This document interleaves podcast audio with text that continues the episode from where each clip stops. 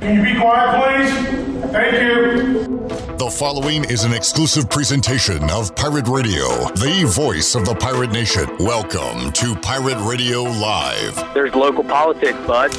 I don't care about the weather. I can't control the weather. Don't want to talk about the weather. Do we not agree? Sustained effort and violence. It could be a total goat rodeo. Cool, neat story. Was that supposed to be funny? This is why nobody else can get on the sug boat. You know what? We couldn't get on the sug boat. It's a test. What's the point of kissing his ass if we can't get on the sug boat? It's a test. Y'all are haters and non-believers. Sug, sug. Now, live from the Pirate Radio studios in the heart of the Pirate Nation, here is your host, Clip Brock. All righty, welcome in a Super Bowl Monday hangover edition of Pirate Radio Live. Also, time to get you ready for some East Carolina Pirate baseball. We'll be talking about that a lot during today's program right here on Pirate Radio 92.7 FM in Greenville, 104.1 in Washington. We're on 1250, 930, also online, pr927fm.com. And you can watch the show on Facebook Live and on YouTube. And subscribe to Pirate Radio TV on YouTube, like our Facebook page. Make sure you watch us there. You can chime in, you can be a part of the show. Uh, questions, comments uh, for our players that we're going to be talking to today, right here on Pirate Radio Live. We uh, have a lot coming up, including East Carolina pitcher CJ Mayhew. He'll join us coming up in about 25 minutes or so. Brian Bailey will join us at the end of this hour to talk Super Bowl and uh, get you ready for Pirate Baseball. He was also at the ECU football banquet over the weekend. We'll uh, recap that as well. At 4 o'clock, we'll talk to Pirate shortstop Ryder Giles. Uh, also in the four o'clock hour, Bryson Worrell, East Carolina outfielder, will join us, and Carson Whisenhunt dropped by the studios earlier today. You'll hear the interview with the lefty Whisenhunt coming up in the four o'clock hour as well. In the five o'clock hour, Troy D will be alongside, and we'll talk to ECU head baseball coach Cliff Godwin. It's the Monday before the season starts. This is when we like to spring the rotation question. Maybe get a lineup from Cliff. We'll see what he's ready to uh, to give out to us today. But we'll get a season preview with the head coach of the Pirates, Cliff Godwin, coming up at five o'clock. All right, Shirley Rhodes, Chandler Honeycutt, the big dog Glenn Griffin, CJ Schaefer are here, and I am joined in studio by East Carolina infielder Zach Agnos. Zach, welcome in. How you doing, man? I'm doing good. I'm excited, and uh, thank you for having me on. Absolutely. I called you infielder because you played third, but might see you at a different position uh, this year. So coming up Friday, you think you'll be at second base? Uh, I think so. Uh, there's no guarantees uh, with Coach Godwin, as you know. Um, you could be on the mound. I could be. I could be. You never know. Um, but no, I think I will be, and I think I'll be used a lot um, across the infield this year. So, and the fact that you don't know this close to the season tells me that you are comfortable at third, second. If they put you at short, wherever you feel pretty good about, no matter where you are in the field. Yeah, definitely. Uh, uh, this fall, I was at shortstop a lot, and uh, played a little bit of third too. And uh, at once I got back from break, I uh, they asked me if I could play second base. I said absolutely, and uh, it's pretty comfortable for me. So. Well, uh, coming up in high school, were you predominantly short, or you played short? yeah, short? well, out of high school, I was actually mainly a pitcher.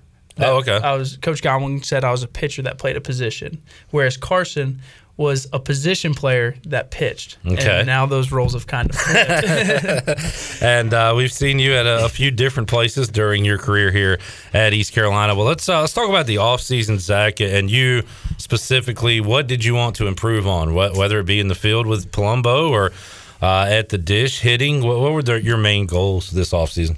Uh, you know, just build off of what I've already done. Um, I had a long talk with Coach Godwin uh, before the fall, right when I got back from summer ball, and said we weren't going to change anything. We're just going to work on mainly approach stuff and simplifying the game. And I think that's the biggest thing because after playing college baseball for two years, it's a it's a completely different ball game than anything that I've played before, and the best thing you can do is just slow down the game within the game. So that's the one thing that I've really focused on, and uh, I think yeah, I believe I've gotten better at it. And Coach Godwin has uh, paid me some compliments too. Of course, uh, you are the brother of Jake Agnos. You had an opportunity to pick his brain and and he said that I remember him saying that you became friends with some of his teammates, you know, coming up. So now, now talking to them about the D1 level baseball and then playing it is two different things. So, how much uh, was there a learning curve for you when you first got here from high school? Um, I feel like I, I feel like I had a pretty easy transition. Um, partially, mainly because of Jake, and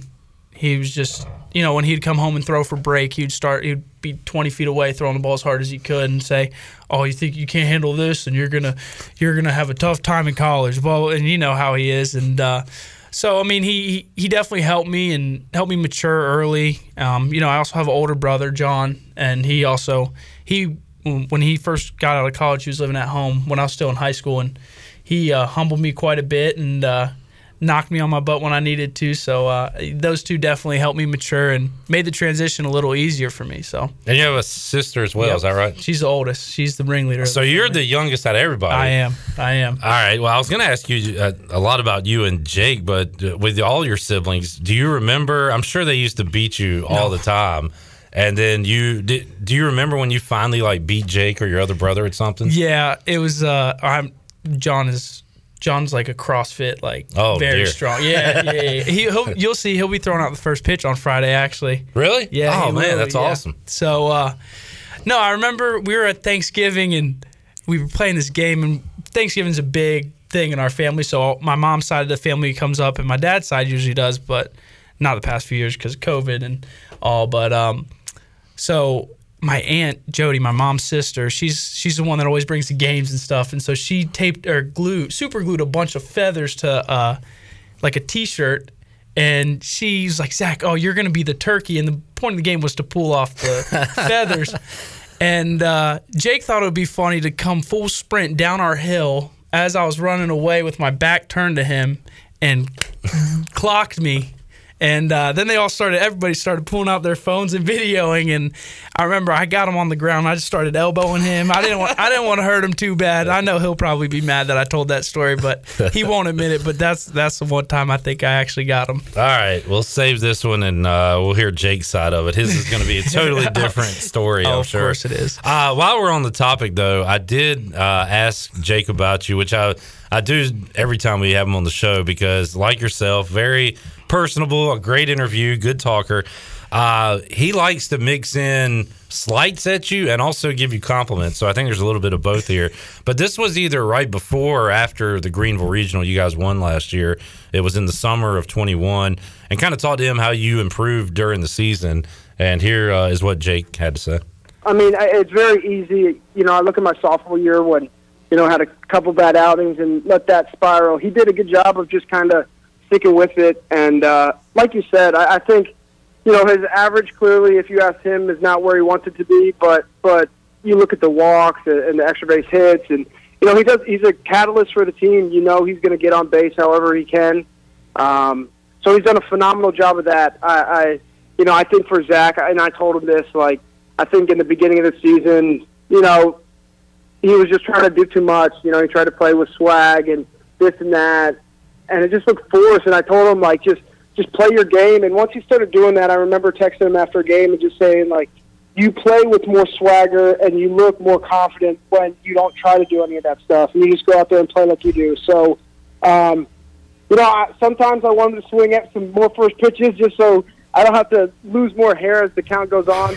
he's done a phenomenal job of, of really turning around the season. And then uh, I'm more proud of how he's been in the field. I think he's made some unbelievable plays and uh, has really showed off, you know, how powerful his arm is, and it's been fun to watch. And uh, you know, I I find myself like just as stressed out and, and and mad when he, you know, does something wrong as I do myself. But it's a lot easier when uh, you know you're you're behind the screen and, and you know you can say whatever you want. But he's done a great job of of flipping it and uh, really being a a catalyst for this team at times. So yeah. I'm just proud of the way that he didn't let that that initial failure, you know, bring him down.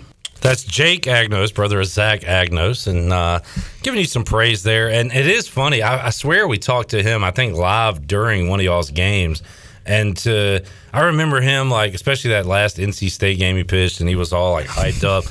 I the nerve, the amount of nerves he had watching his little brother play was hilarious to me. Like he he was all into it.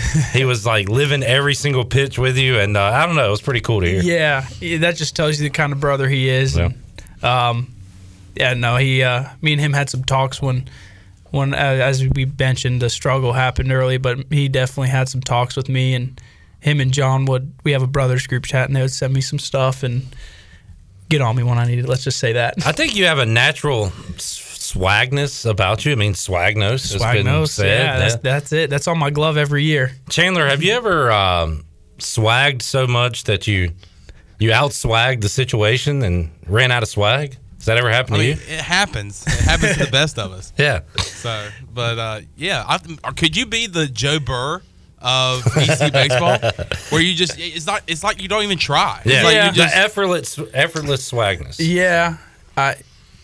That's some big shoes to fill, Joe Burrow, or as they like to call him, Joe Shiesty. Joe But, uh, Shiesty. yeah, there we are. But uh, you know, uh, you know who I think really could, and I think's got good potential, but they they do try, and they try a little too hard. Is Josh Moylan? he he goes to all those. Uh, he goes to, like stores and gets like like he wore a Mandalorian shirt, which was actually really cool. Um, he wears like those little tiny glasses. Like Yeah. he does all that. He's got a little fashion to him, but he tries really hard.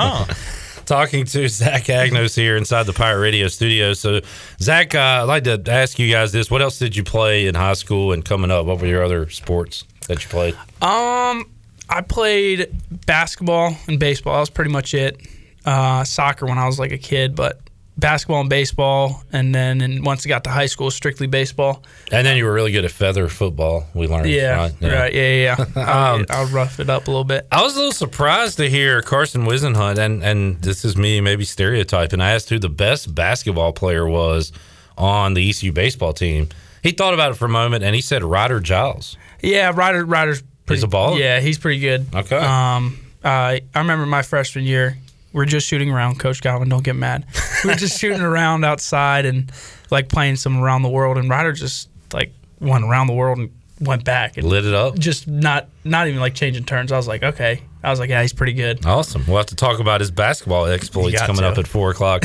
Zach Agnos here, getting ready for the season opener. I asked uh, Whisenhunt about this from a pitcher standpoint. How about you as a hitter when it comes to scouting opponents? And is it tough to scout like a Bryant as opposed to a conference team or a North Carolina? Like, how much do you know, or is that something you look at later in the week? Like, Um, I, I haven't really thought about the games. I'm not gonna lie. Um, is that but- like because you're so day to day, or Um, that and I don't. I, yeah, I mean, I don't like to look ahead. I really don't, and I think, I mean, that's what some we preach. And, yeah, but uh, we ro- also don't know a lot about Bryant. Yeah. Um, we know that they're a talented team. They make a regional every year, and the one thing we know is they're going to give us their best punch. So And they were uh, an opponent of the Pirates in the Charlottesville Right. regional. Was Jake on those teams? Did no, you- okay, that, was, before. year before Jake. Uh, Travis Watkins hit that dinger against Virginia. Yeah. They went to a super, but Bryant was the two seed in that regional, and East Carolina knocked him off as a three seed. We'll see them here at home coming up. You don't look ahead, and and that makes sense, and you're not supposed to. Cliff doesn't want you to, but. Uh, have- do you look at the schedule at all and see, okay, we're playing Carolina, Duke, all yeah, that stuff? Okay. Yeah, I have. I have definitely. Um, I looked. I actually one time when I was in a meeting with Coach Godwin in the fall, he has these little books for his recruits, and if you flip through the books, it's like reasons you should come to ECU, blah blah blah, and then it's got part of the schedule. It doesn't have the dates. It just has the teams that we're playing. And so he went to the bathroom, and so I just started flipping through the pages, and I saw all this like I don't know how long it was in the fall, and it was like Virginia Tech, Carolina, Duke, NC. I was like, dude, this is awesome schedule. and then you had to pretend you didn't know Yeah. that you were playing like later. Act surprised when they told us. I was like, no way. Uh, Zach Agnos here. Another reason to come to East Carolina is the the family atmosphere. You got the jungle, you've got the fans. Uh, I really loved uh, how Cliff incorporates, you know, former players, things like that, but also players' families, and and you know, it means a lot. I'm sure to you and and the Pirate family that's kind of helped you out through some tough times uh, this off season. But it's really cool, Zach, to to be out in the jungle and to meet. Like I was telling Carson, I met his parents, like met your family, the Bridges, like all those. Uh, that, that's a really neat part of this thing that it kind of extends beyond the field with ECU baseball. Yeah, it, I mean it is, and that's uh, that's something like you said is very special about this place. Um, you don't find that everywhere, and I, that's 100% truthful. I got buddies that play in different programs, and I played summer ball, and I asked everybody how their fans are. Like, oh, terrible. Like I was like, okay, like there's no place like this, and like you mentioned, these tough times that people have just really stepped up and you know, put a hand on my shoulder, and not even mine, but just my whole family's, my mom's. Um, they got that bench out in right field. I actually spent some time with the other night, wow. and uh, you know, uh, you just can't beat it. Um, and that just makes that just makes playing a little bit easier because you know that no matter what, that these guys got your back, and um, that they're going to support you no matter what. And your family will be here Friday. Oh, uh, said uh, Big John, yeah, John, John throwing out the first pitch. He, uh, yeah, I'm, I'm gonna have to figure out some tickets there. But uh, my sister, my sister, the oldest one, she's a little worried. She's been texting me a lot, like, "Oh my gosh, do I need to buy tickets?" I was like, "No, Katie, we'll we'll take care of it. Don't worry about it." So. Um, but no, everybody will be here, so I'm excited for them all to come down. All right, I know Cliff hates when we bring this up, but like we have to. I, no Norby, no Gavin, Bridges, Colmore, Franny, Cadell. Like you're losing a lot. How are you guys going to win games this year? But you got some great returners. I'm interested, Zach, to see some of these new faces. Who are some guys that we haven't seen yet that Pirate fans are going to enjoy watching? Uh, there's a lot of them. Uh, Ryan McChrystal. Uh, he's a catcher, very, very talented, very talented bat. He's got a great arm. Um, he's just a good dude to be around, fun dude to be around. Um, I think pitching wise, we got a lot, man. We got Eric Ritchie who throws the ball well. We got Trey Savage who throws hard and has really good stuff. We got Merritt Beeker. Jake Hunter is uh, he's uh he doesn't have anything that'll be like holy crap, this dude is amazing. But I mean he I mean, Coach Godwin said that we, he stacked the lineup yesterday against Jake Hunter to see how he pitched, and I think he gave up one hit in four mm. innings, and he, uh, wow. so he's pretty good. I mean, there's, I mean, everybody, like there's everybody. Luke Nowak, he can run the bit around the bases in probably five seconds. He's so fast. Um, all the infielders, and um, so I mean, we got a lot of talent, and I'm really excited, and um, I think it's a good mix with experience, and we got some good leadership on this team, and uh, oh, one that I forgot to mention was Jacob Jenkins Cowart or Coart. I'm sorry if I mispronounced it, but uh, just a freak. Like just so much talent, so much juice. He's just a just another dude that just runs through a wall, like just goes full speed ahead. Looking forward to some of those new names, yeah. and of course, all the the returners. You know, a lot of experience on yeah. this team as well. Uh, Zach, I asked Carson who the toughest guys he had to face this fall, and, and the scrimmages were, and he said yourself and uh, Lane Hoover, another lefty, hitting on a lefty. said he couldn't get him out. Uh, how about you? Uh, who are the, the toughest arms you faced this offseason? Um, Carson was tough, especially when he nailed me with 93 right in the ribs mm. on Friday. Um, get you ready for the season, oh, yeah, right? There's a big bruise right there. It hurts. People try to mess around and touch, and I just want to punch him in the face. No, I'm just kidding. Um, like I said, Jake Hunter, uh, he's like, like I said, like hmm. I, I thought I saw him really well, but he just blew fastballs by me kept me off balance, pitch pitches on the black of the plate, and uh, so um, Mayhew's not a fun at bat, but um, I'll probably say Carson. Carson's really tough, really really tough because he's got that really good changeup. How are you guys? Well, uh, I should save the health question for Cliff. I don't want you to get in trouble. I'll, I'll ask how the team's doing health wise with Cliff. Yeah, I'll save you from like running laps or whatever. Uh, but I, I know the team's fired up. Like, do you guys? Eh, look, regional champions, that's great. Lost in the super to a great team, that mm-hmm. happens. Uh, do you think about that? Bring it up as motivation? Is that all in the rear view? How do you use that? Yeah, I, I mainly use it to motivate the guys. Um, I know some of them were like the new guys, especially. I know some of them were in the stands last year during the regional, and I asked them, I was like, "How was it?" They're like, "Dude, that was so fun." I was like, "You think it's fun out there? Imagine when you're on the field and you make a play and you just turn around and see five and a half, six thousand people going crazy. Um, but it, like, it's just something that not every team can experience. Like, I mean, it's incredible. Like, I'm getting chills thinking about it. But um, I try not to think about it because, like, I don't want to be so disappointed. Right. Where if we go in as a two seed, I don't want to be like, oh, our season's over, right? yeah. But uh, no, I'm looking forward uh, to the season and. Oh, here comes Mayhew. I'm looking forward to the season and um, yeah, just using that as motivation, basically. It's uh, fun.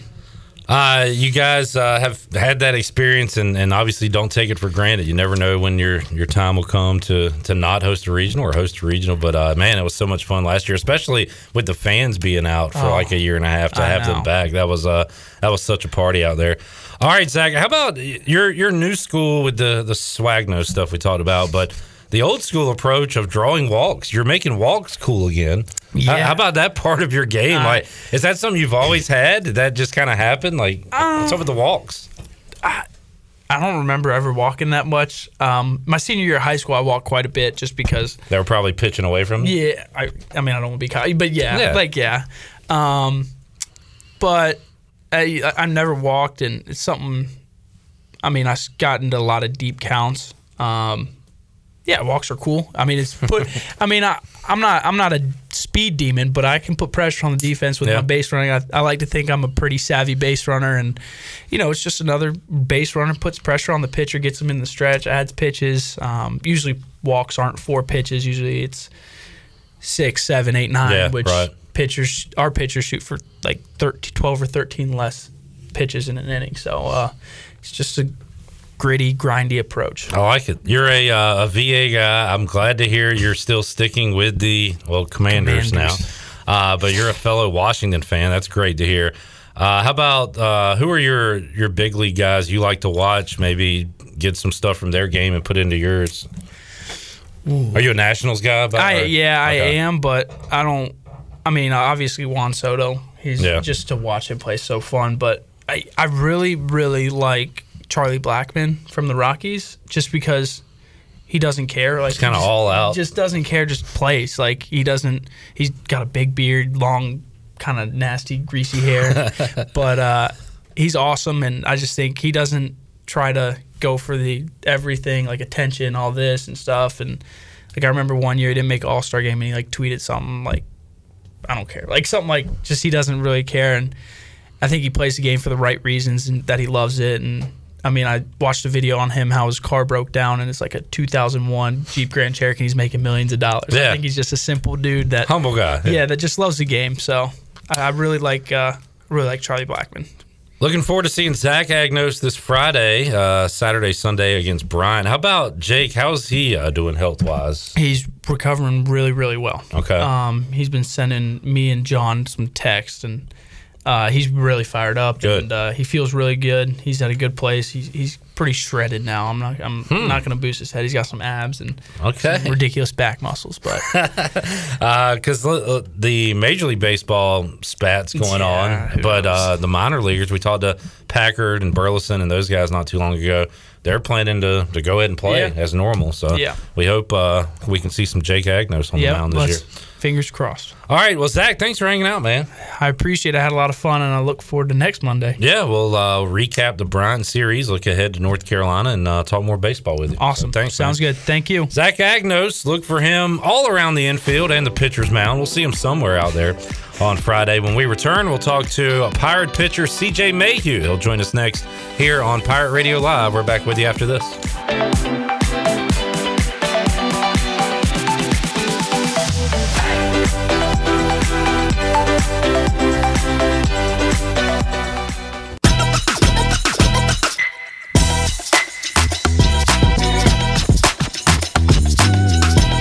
You're listening to Hour One of Pirate Radio Live. Do you need custom t shirts, apparel, or promotional items for your business, organization, or event? Keep it local. Print it local with University Sportswear. Contact them today at universitysportswearenc.com. Now, back to the show. Welcome back, Tommy's Express Car Wash. Come experience the difference at Tommy's. Now open at the corner of Greenville Boulevard and Red Banks Road.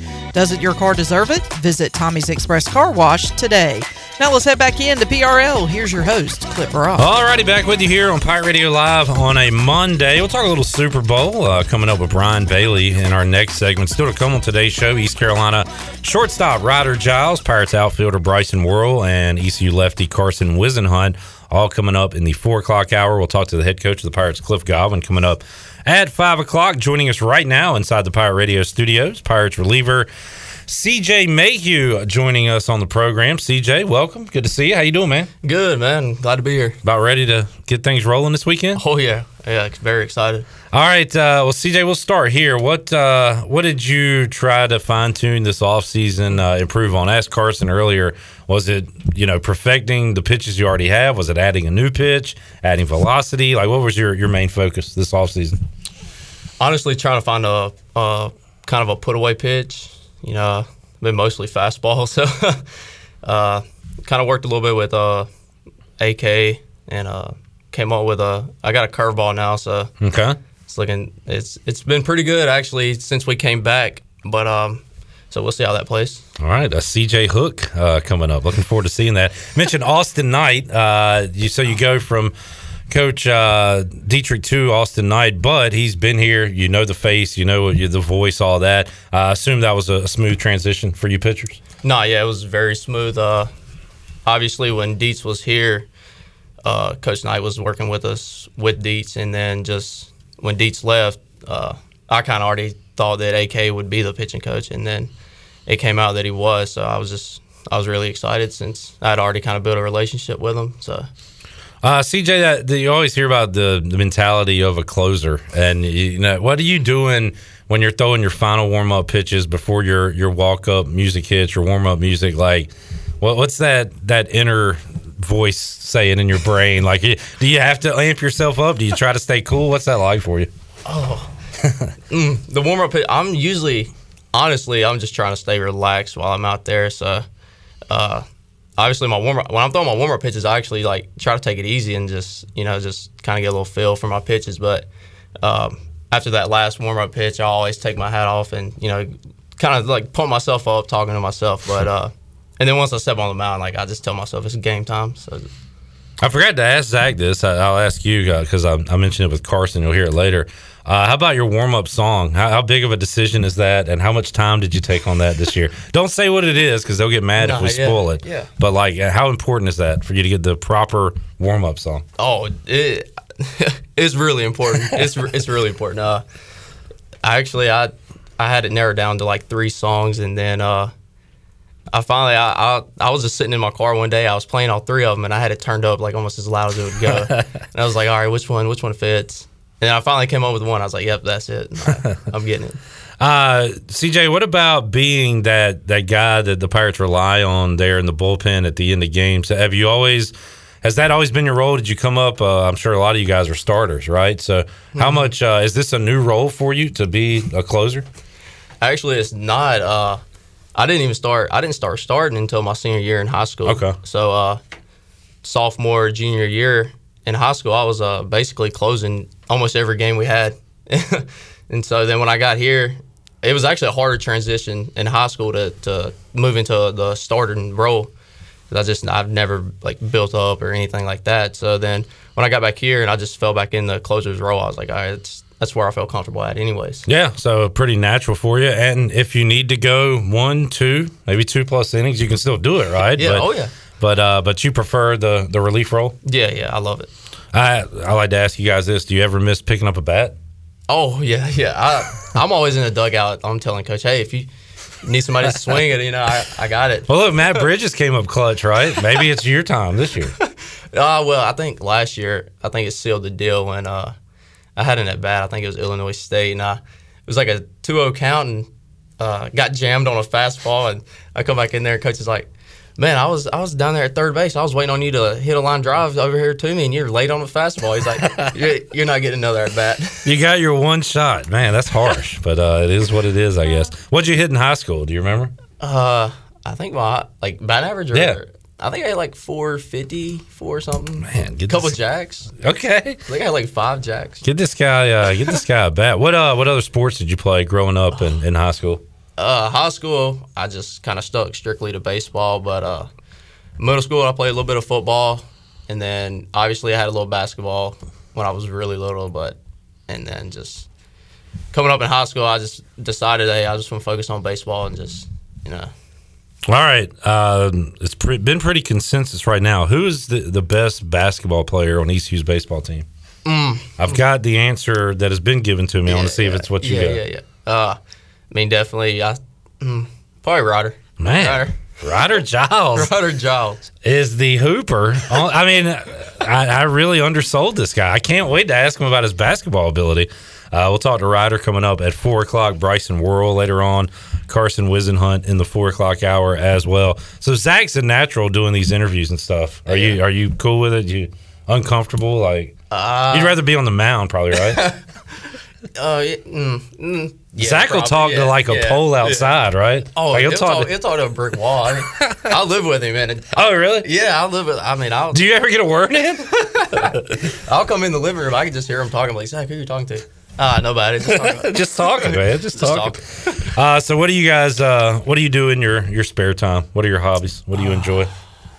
I mean, I I've actually been watching a little bit of. uh You ever watch Yellowstone? Yeah, I have. Yeah. I have not seen the new season, but I've seen everything leading up yeah, to it. I I spent a lot of my spare time doing that. So uh, great show. Yeah. All right, Yellowstone guy. Yellowstone. All right, CJ Mayhew joining us. CJ, uh, talked to a couple of your teammates, and you don't know a lot about Bryant to this point. When do you start kind of looking at them? Is that something you do later on this week? Uh, you know, I I usually leave it up to the coaches to do that. Uh, I don't think I've ever looked up a team or like looked up the players or what their numbers are. So that the like coaches just kind of instill it in yeah, you. Yeah, Okay. We'll, we'll, have like a team meet or like a pitchers meeting before the games. We'd be like, all right, this right here's the guy that you know, if if he's up and there's a base open, you know, don't don't like give him a cookie or nothing like that. So there'll be there'll be them guys that, you know, like they'll give you a number to watch out for, and then obviously when I'm pitching, I, I usually forget about it. So I'm just you just go back to what you do. Yeah, I, I, I, there was a couple times last year I'd look over there and you know they'd be like, "Hey, pitch smart. This guy, he's, he's pretty dangerous." And I'm like, "Nah, like I'm not. you're telling me to walk this? Nah, not happening. No.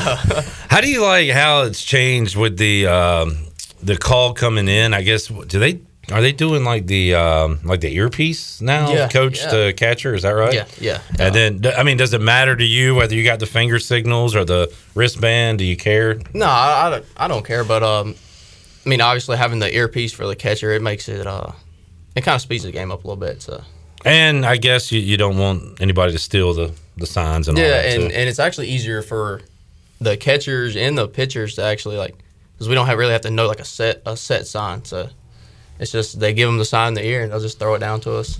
Good stuff, CJ. How much have you enjoyed playing uh, in front of the, the Pirate Nation? You, you really got a taste of it, I guess, in the regional, right? Yeah. yeah. Maybe, was that maybe for the first time uh, to see it like that? But how much uh, how much does that amp you up when uh, everybody's in there screaming?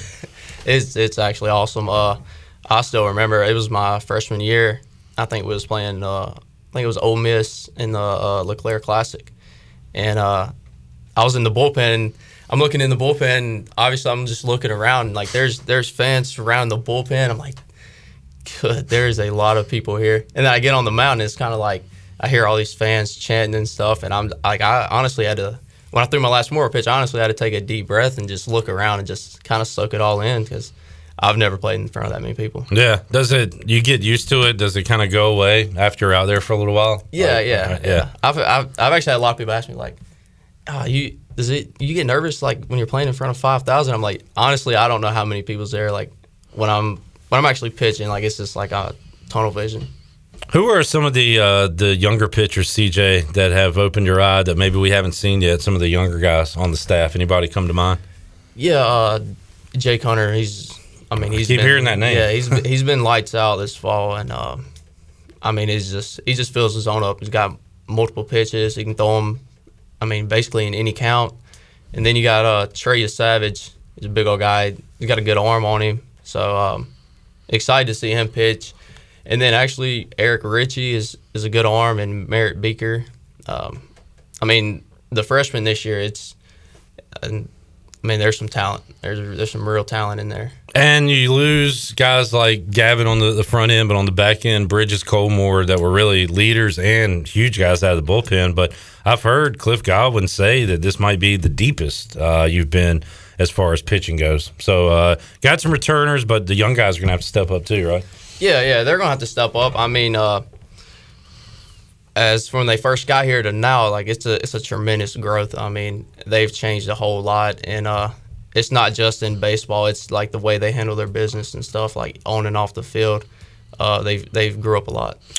Cliff Godwin always talks about competing, how you guys compete at practice, compete on the field against an opponent, even in the classroom. Yeah. And according to your bio here, uh, CJ, five time ECU Director of Athletics honor roll, two time American Athletic Conference All Academic Team. So you're killing the dudes in the uh, classroom, man. Way to go. I honestly didn't even know that. Uh, how, but he, he makes that important, right? Like, Yeah, hey, if you guys aren't getting the grades, you're not going to be on this team. So yeah, I mean, that's it's actually easy. It's, it's I can I mean, uh, coming in, I was like, man, this guy wants us to get good grades and all this. But I mean, now I kind of see where he's like, see where he's coming from. If you can, if you can put your mind to it in the classroom, and on the field, it should be easy.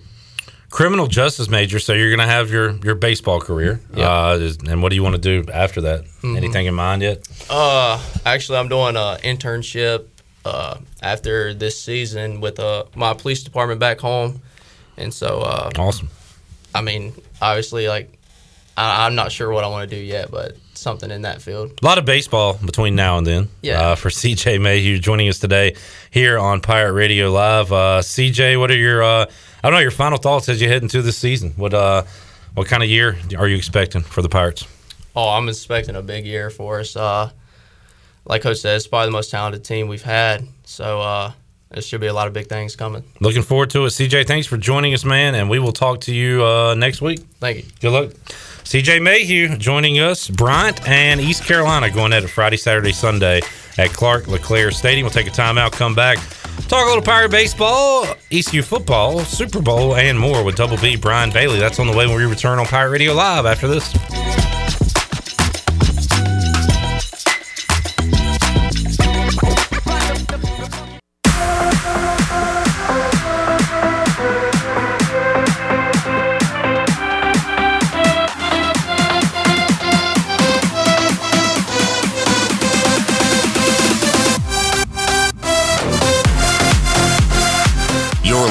To Hour One of Pirate Radio Live. Do you need custom t shirts, apparel, or promotional items for your business, organization, or event? Keep it local. Print it local with University Sportswear. Contact them today at universitysportswearenc.com. Now, back to the show. Welcome back. University PC Care has been Pirate Nation's go to IT expert since 2006.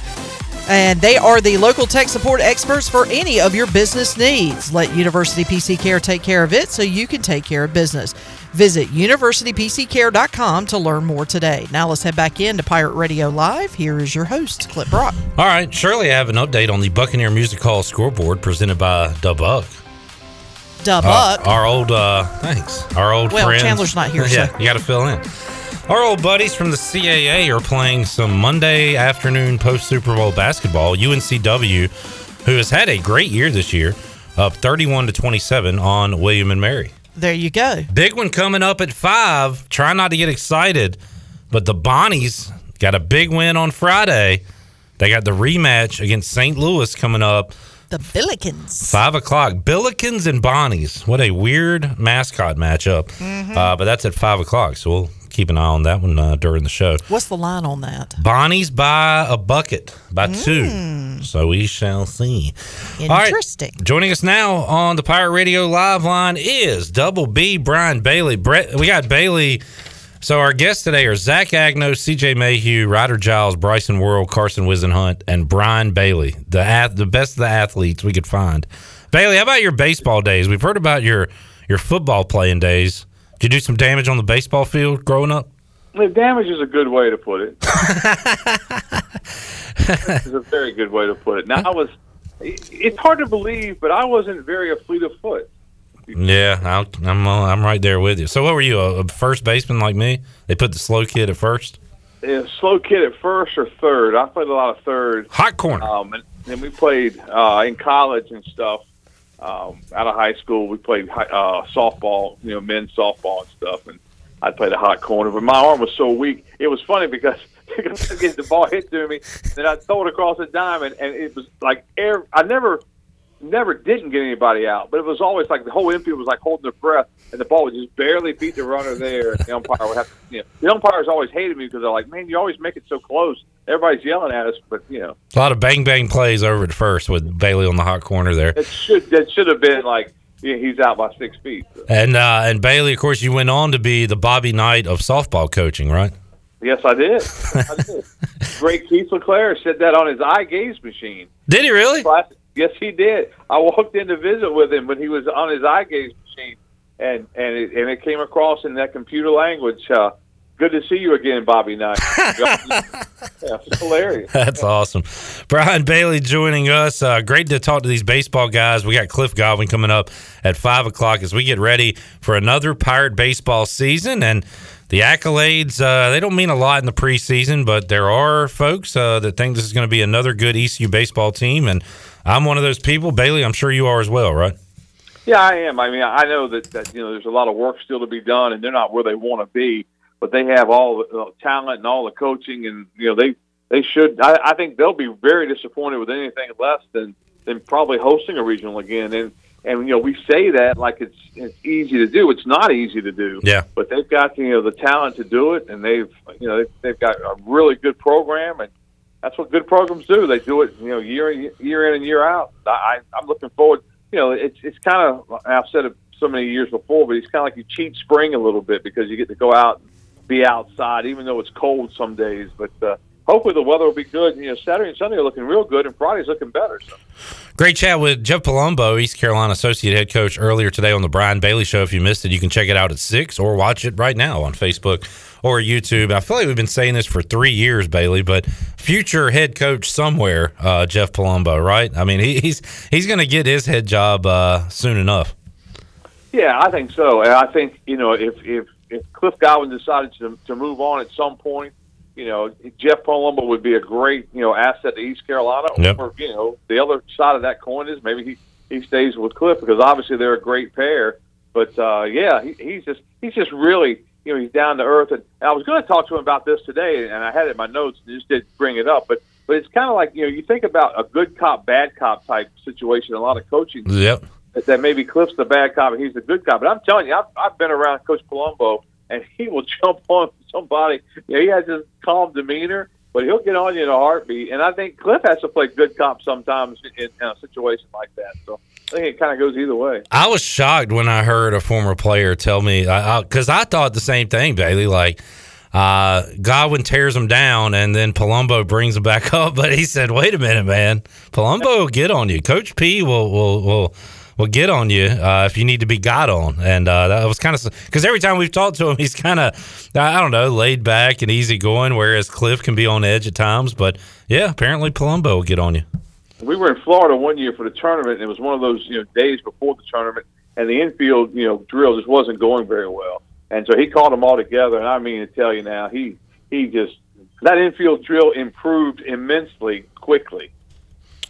Maybe uh, Ryder Giles will have some Palumbo stories when he joins us at four o'clock. Ryder coming up next right here on Pirate Radio Live. Bailey, uh, the Rams are the Super Bowl champions. Uh, what you think of the game last night?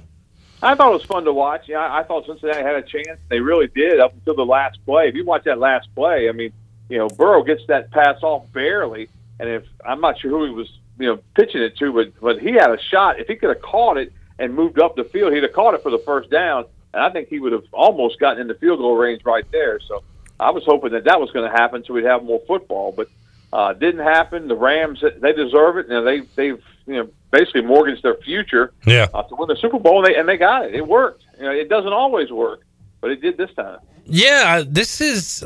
I don't know if it's a new trend, but it feels very NBA-ish to me. What the Bucks did last year, what the Rams have done this year might be the new style, Bailey, where you got some teams that are building from the bottom, kind of like the uh, the Bengals are doing, but you've got these super teams developing in the NFL. Might be a, a new trend here.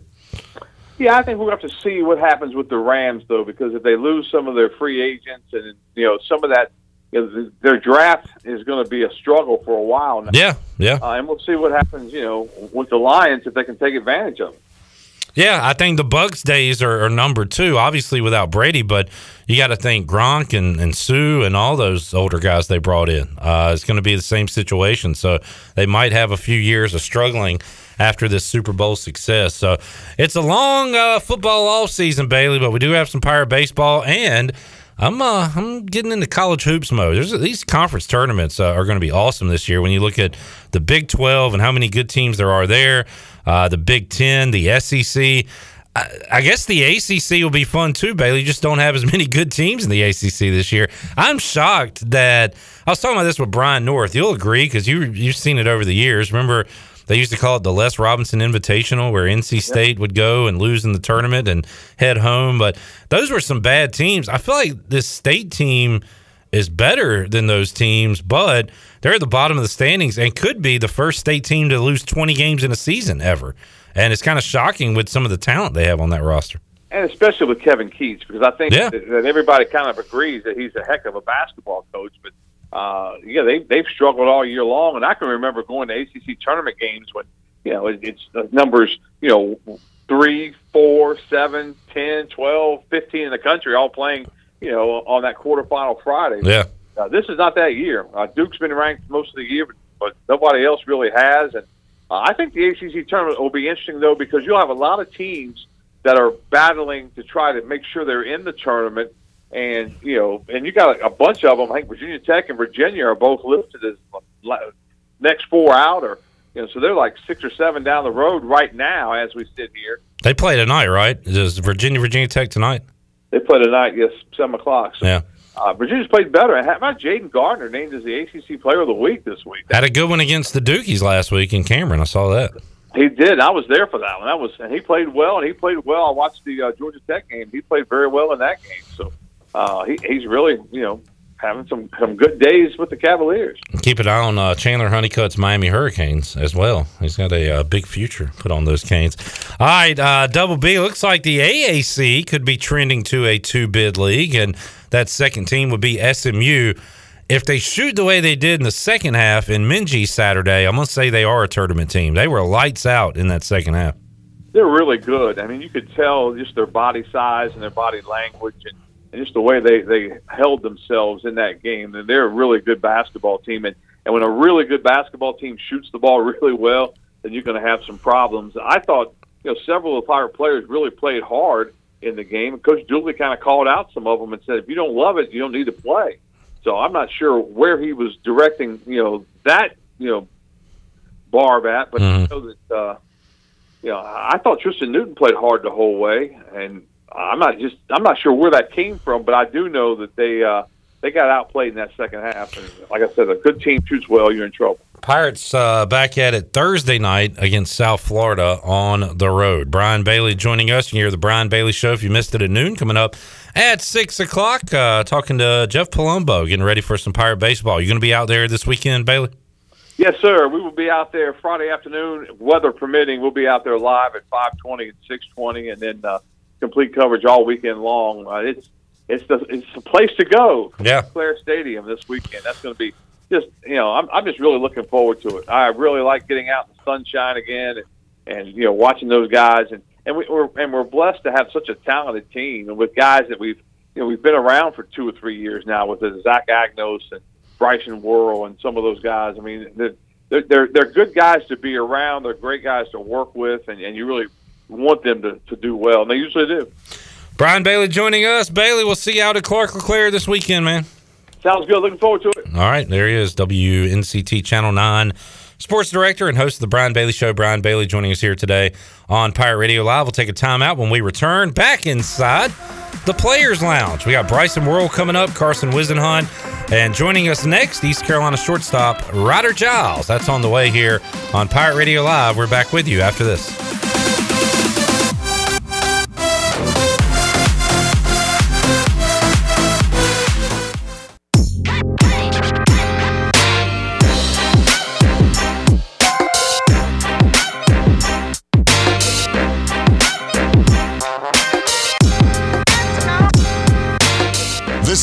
PRL is brought to you by Tommy's Express Car Wash. Come experience the difference at Tommy's. Now open at the corner of Greenville Boulevard and Red Banks Road. Doesn't your car deserve it? Visit Tommy's Express Car Wash today. Now back to the show. Welcome back to the show.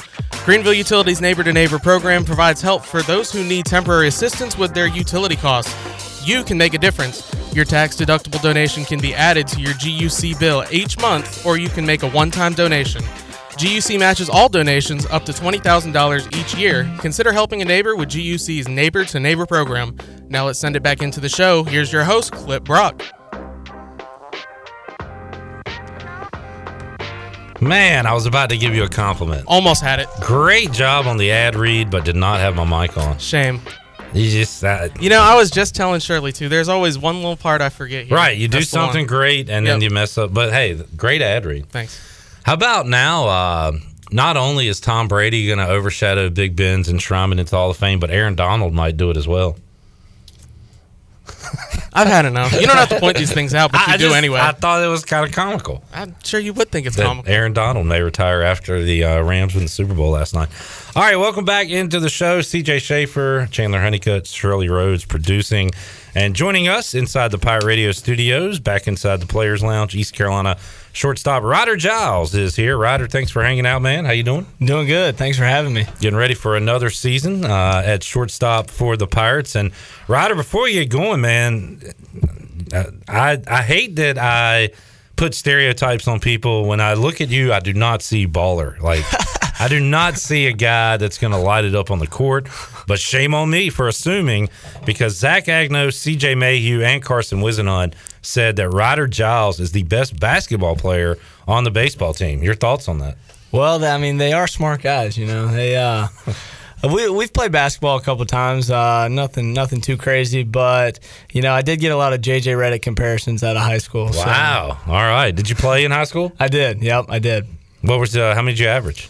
Um, see, my senior year was about 13, but Okay. I, I couldn't keep my ankles. My ankles Ah. were uh, big glassy, so I never really never really played a full season. But um, you know, I was all right. Did you play uh, any other sports growing up or in high school outside of baseball, basketball? Um, I played football up until my freshman year, but I got to high school and um, I don't know. It was just, I guess, time to hang it up with that one. So, but I played basketball and baseball throughout high school. So, And you got the uh, the Pinehurst hat on. We were talking Yep. before. Uh, you're relatively close to to Pinehurst where you went to high school. So you're Mm-hmm. a golf guy now. yes, big time, big time. My uh, my best friend back home, his dad is actually the superintendent at Pinehurst, and his mom is um, she's like the head of the retail department there. So, we go over there and goof around a lot, and um, it's a nice little getaway. You know what I mean? So. It's a, it's a lot of fun. And baseball is the the national pastime. It's a a bit of a slower, calm game. Yet these crowds at Clark LeClaire get rowdy. Golf kind of looked at us the same way. we were talking off the air. You uh, did you enjoy the scene at the Waste Management Open? I did. With the uh, the crowd going crazy, throwing stuff on the green. it got wild. I did, I did. It reminded me a lot of playing with Cooch Maynor and uh, Smitty and all those guys during the summer. Those uh, those guys get into it a little bit, but nah, it was a lot of fun to see. No, I think it's good for the game. Um, but uh, I don't know. It, that tournament's always really fun to watch. So. Ryder Giles joining us. Ryder, uh, I'm rocking my, my Braves World Series champion shirt today. Uh, that infield with Riley Swanson, Ozzy, and Freddie Freeman, they, they do some damage offensively, obviously, but the defense they play, it, it- like it keeps you in games. It saves runs, and I can compare that to what you specifically and uh, and what you guys do with Coach Godwin and Coach Palumbo on the baseball diamond. Like we look at offensive numbers a lot, but defense is huge. How much pride have you taken in that, and do you take in that day to day? That you know nothing's going to get by me at short. Um, I, I think it's something that I take a lot of pride in. You know, freshman year coming in, I um, obviously didn't start right away, and defense was kind of my way into the lineup. And um, you know, Coach Godwin actually sat me down and he said, um, you know, if like you're in there to play defense, whatever offense you can bring is is a plus. So that's something that I've always prided myself in, and um, you know, I mean, it's it's tough to win ball games if you're letting two, three runs go by with errors. Yeah. So, um, you know, Coach Palumbo works with us. I mean, tirelessly every day. Um, so, I mean, I, I think it's not just me, but all the guys really, really take a lot of pride in um, our defensive work. And I think um, two years ago, I think we led the country in fielding percentage. So it's uh, it's definitely something that we take a lot of pride in and work hard at. Connor Norby out at second base, and uh, look, I don't know if Connor was ever going to win a Gold Glove, but when you hit 450, it doesn't matter. But now Agnos, if he slides to second, and then I guess you'd have Alec Makarewicz over at third. I mean, that, that's another solid defensive infield for you guys this year. Yeah, absolutely. Um, you know, Norbs and I kind of joked sometimes whenever he would botch a ball over there, to just drive in more than you let up. Right, So- yeah. Which he obviously did. So, um, but yeah, Zach, um, Zach, Amac, whoever, whoever you can put in there, uh, they're they're going to be ready to go, and um, you know, I think the infield's going to be pretty solid all the way around. How about offensively, Ryder? Obviously, you want to see those numbers raise up. So, what have you done this offseason on, on that side to to get better? Hit it. Yeah, absolutely. Um, you know, l- last year was obviously a struggle for me offensively, um, but I really tried to, you know, not focus on that. I tried to focus on how I could help the team win, regardless of offensive numbers. Um, and then this fall, this summer, Coach G and I kind of worked on. We kind of took a step back and was like, all right, well, like how can we make this easier? Um, so we we kind of switched some things up. I um, I went to no like no stride, um, which is what we do with two strikes. Uh, but I went to that um, for you know every uh, every at bat, and that's really helped me a lot. I uh, had a pretty good fall in this spring, seeing it well. Um, also, it's kind of funny. I also got contacts over Christmas Hmm. break, so you know it's kind of funny. It's hard to hit when you can't see. So, Yeah, like Jameis Winston, you can see yeah, now. Yeah, so it's crazy. It's crazy what you can do when you can see the ball. But um, you know that's really helped. And no stride, just focus on seeing the seeing the ball, making hard contact. That's uh, that's really helped me a lot. Man, I just saw this on your uh, your profile on ECUPirates.com. Played in all 61. That's obvious, but 61 games. That's a lot of games, right? Yeah. Did you do anything uh, baseball wise over the summer? Did you play? I didn't play summer ball. Um, I stayed back with. Uh, there were a couple older guys. So we stayed back with the incoming freshmen and worked out with with D Ray and um, you know worked the the kids camps and all that good stuff. 61 games is probably enough for one year. Yeah, that was yeah, that was it was a nice little break to. And now you're. Do you look at yourself as an elder statesman on this team, like one of the leaders, one of the guys that, that these young guys can go to and talk to? I do. I do. It's kind of funny. Like, you know, I think about like my time here, and um, you know, Turner Brown was such a guy that was was a big part of uh, me and the player I am today. He was he had a big uh, impact on me, not only on the field but off the field as well. And um, you know, that's something that I've tried to take with and, and give back to the younger guys, just like he did for me. So. Ryder Giles joining us. Ryder, uh, what do you want to do once your baseball playing career is done? Have you got that far yet? I know you're you're the whole team is very one day at a time, but uh, have you thought about once you're uh, you hang up the cleats, what you're going to be doing? Yeah, so I've, I've kind of bounced a couple things. Um, uh, my one of my mom's really good friends. She's um, she's in the pharmaceutical sales.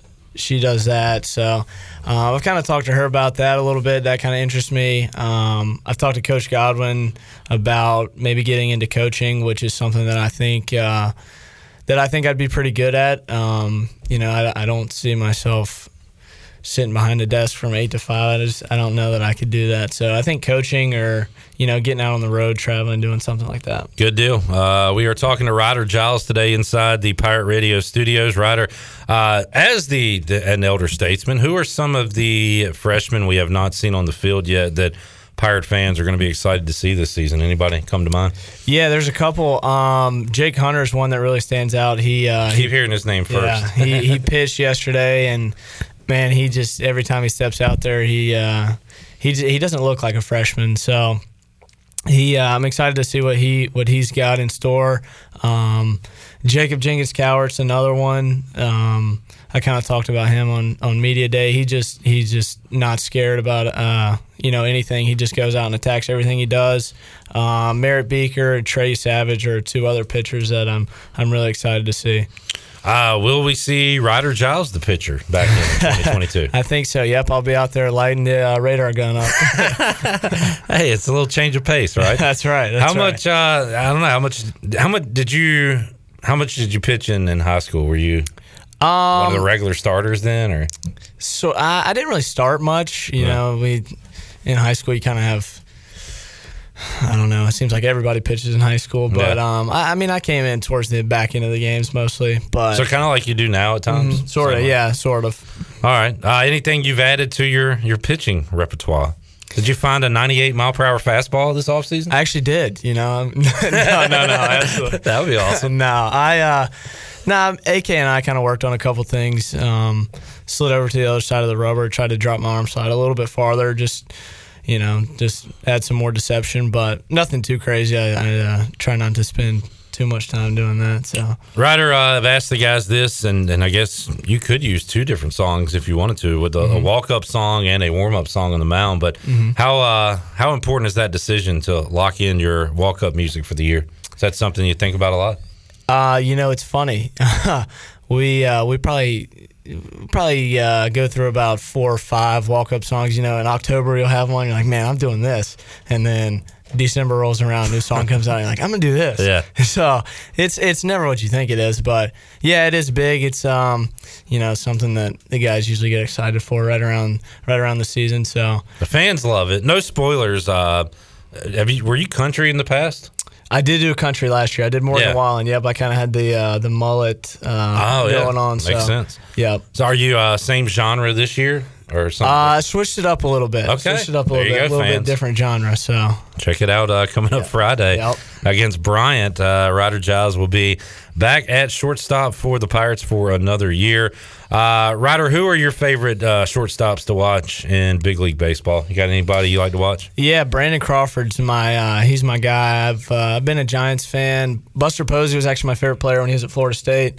Um, and then when he went to the Giants, you know, I started watching them. Brandon Crawford just I don't know, just watching him play defense is it, it doesn't get old. So there's uh, there's a couple videos on on Twitter and stuff of him doing some trick stuff, but he uh, he's fun to watch. Um, So you were you're young, but you've seen a couple of World Series from Yeah. them, right? Yep. What, Twelve I- and so- fourteen. Yeah, my dad and I actually went to uh, Game Four in Detroit in Oh, wow. 2012. Yeah, I was uh, I was the only Giants fan, and I was probably I don't know what 12 years old, and had all these 40 year old guys talk, talking junk to me. So that was fun. But um, yes, him. Um, I do like Dansby Swanson. He's a he's fun to watch too. My my roommate Hoover. He uh, he's a passionate Braves fan. So We got to get Lane on to talk Braves baseball and Hornets hoops sometime. I heard. Yeah, he yeah, told me he's he's very big very passionate. Very passionate. That's what we like those. around here.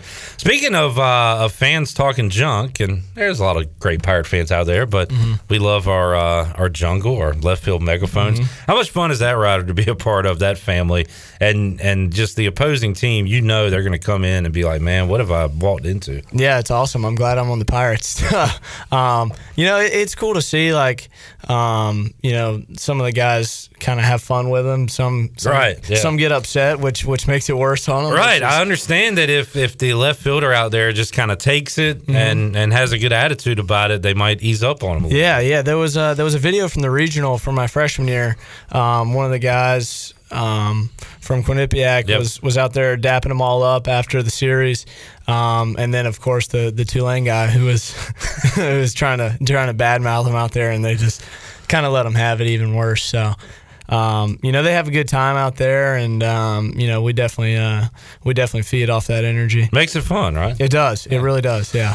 uh, did you guys get together or do anything for the Super Bowl last night? Um, I mean, we not really. I uh, yeah, I actually I hate to say this, but I was doing accounting homework for most of it. Wow, look at this guy. Um, Yeah, not uh, not not not my uh, most favorite thing to do, but um, you know, we we did have a good time. Seven time ECU Director of Athletics honor roll. So that's even more than CJ. And a three time American Athletic Conference all academic team member. So you're you're killing it in the classroom. Talked to CJ about it, and he was like, when he showed up, and he was like, "Man, this Godwin wants me to do good in the class." but he said now he gets it, and and obviously you've gotten it from day one. It looks like. Yeah, well, um, you know, I got to shout out my mom on that one. She uh, she was a high school math teacher, and so she, uh, you know, she was on me about it. If I didn't do good in school, I, I couldn't play. There you go. Sports. So that's kind of something that's been instilled in me from a young age. Um, and then obviously, you know how much Coach G takes pride in our academics. So that's definitely something that's continued. Ryder, uh, how about hobbies wise? We've talked uh, golf. You, what are you? You playing games? You watching stuff on TV? Like, what are your what are your hobbies outside of baseball? Uh, definitely golf. Um, Lane and I we uh, we play Fortnite a lot whenever we get some some downtime. Um, I don't know. I enjoy going fishing back home. Um, I actually haven't been. I think I've been a couple times here with Bryson, but um, golf, video games, you know, just hanging out. Um, Yellowstone, we've been watching that a lot, which is pretty crazy if you haven't seen that. Yeah, was Um, that CJ that mentioned that, or uh, yeah, it was CJ. Yeah, I I, believe.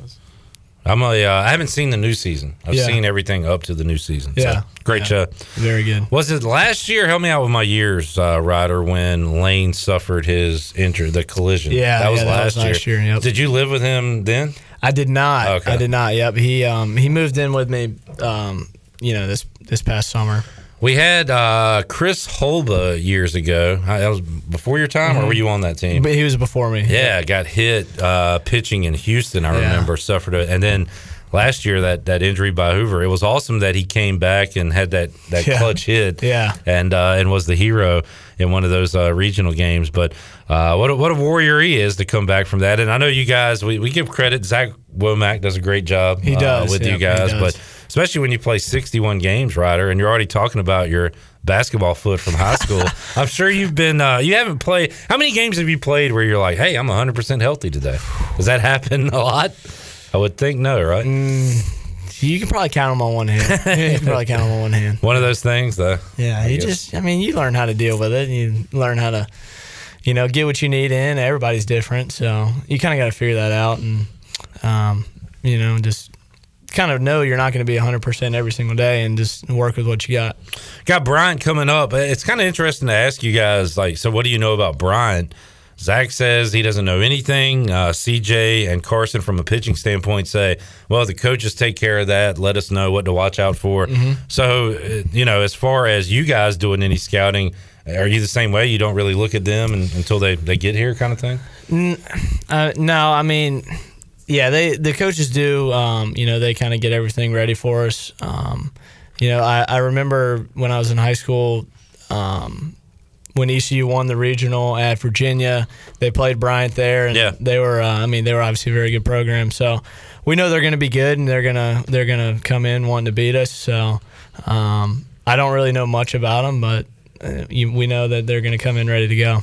And uh, should be some good crowds. Uh, it looks like, and maybe rain in the forecast Friday, but as far as temperatures go, maybe the best start of a season I can remember. It seems like every time baseball rolls around, Ryder, that's when the snow and ice and sleet comes, as you know. So, uh, how, how brutal are those games? Are you able? Like, well, what's the difference between a game like that and then a, a game in June? How much uh, tougher is it? Ah, it, it- there's definitely a difference. You know, um, I think the crowd is one thing. You know, there's more people. I mean, everybody's going to want to come when it's sunny and 80 degrees rather than 35 and rain. But um, you know, it's it, you got to keep yourself going. I um, I try to keep my hand in my back pocket with a hand warmer. Keep my keep my fingers loose. You know, jumping around, talking to Zach, talking to Norby last year, whoever it is. Um, you know, riding the bike in between innings, stuff like that. But it's definitely a lot tougher than you know the uh, 80 degrees and sunny games. We were talking uh, one day about gear, like the start of baseball season, little league, how much fun it was to go get new gear and stuff. It was also cool though. I remember my last glove I had. I played up till freshman in high school. My Wilson A2000, Yep. and it had just been worn in. Like you know, so how many gloves have you gone through? All right, do you go one a year? Do you try to keep one over time? How's that work for a shortstop? Yeah, it's you know infielders are weird. They um they like to you know find one and then yeah. let it ride as as long as it'll go. Um, I uh, I got I got one my sophomore year, and that's the one I'm still using now. Um, I the, like one- it. the one we got this year, I'm I'm still getting it broken in. It's not Yeah. quite it's not quite ready. So, um, but you know it, it's it's weird infielders if you touch their gloves without them saying you can. They uh they tend to freak out, Oh, and yeah. never react. So. I would never ask another man like yourself to even see his glove. Yeah. That's your business. That's right. I like That's it though. I like uh, it's kind of falling apart, but Yeah, it, it's- it, becomes part of your hand, right? Yeah, it's a little crusty and you Yeah. know, it's starting to crack and Probably stinks. It probably does not smell very good. Uh, you can smell it if you want to, but Hey, I don't know. Maybe bring it in one Monday. I'll take a whiff of it. Ryder, thanks for hanging out, man. Good luck this weekend, and uh, we'll talk to you again next Monday. Absolutely. Thanks for having me. Good stuff. There's Ryder Giles joining us inside the Pirate Radio studios when we return. Uh, Ryder, the best basketball player on the team, according to some. I got to imagine Bryson Worrell's the best athlete on the team. Uh, we'll uh, we'll talk about his athletic exploits and more when we return on Pirate Radio Live. Bryson Worrell joins us inside the Pirate Radio studios right after. This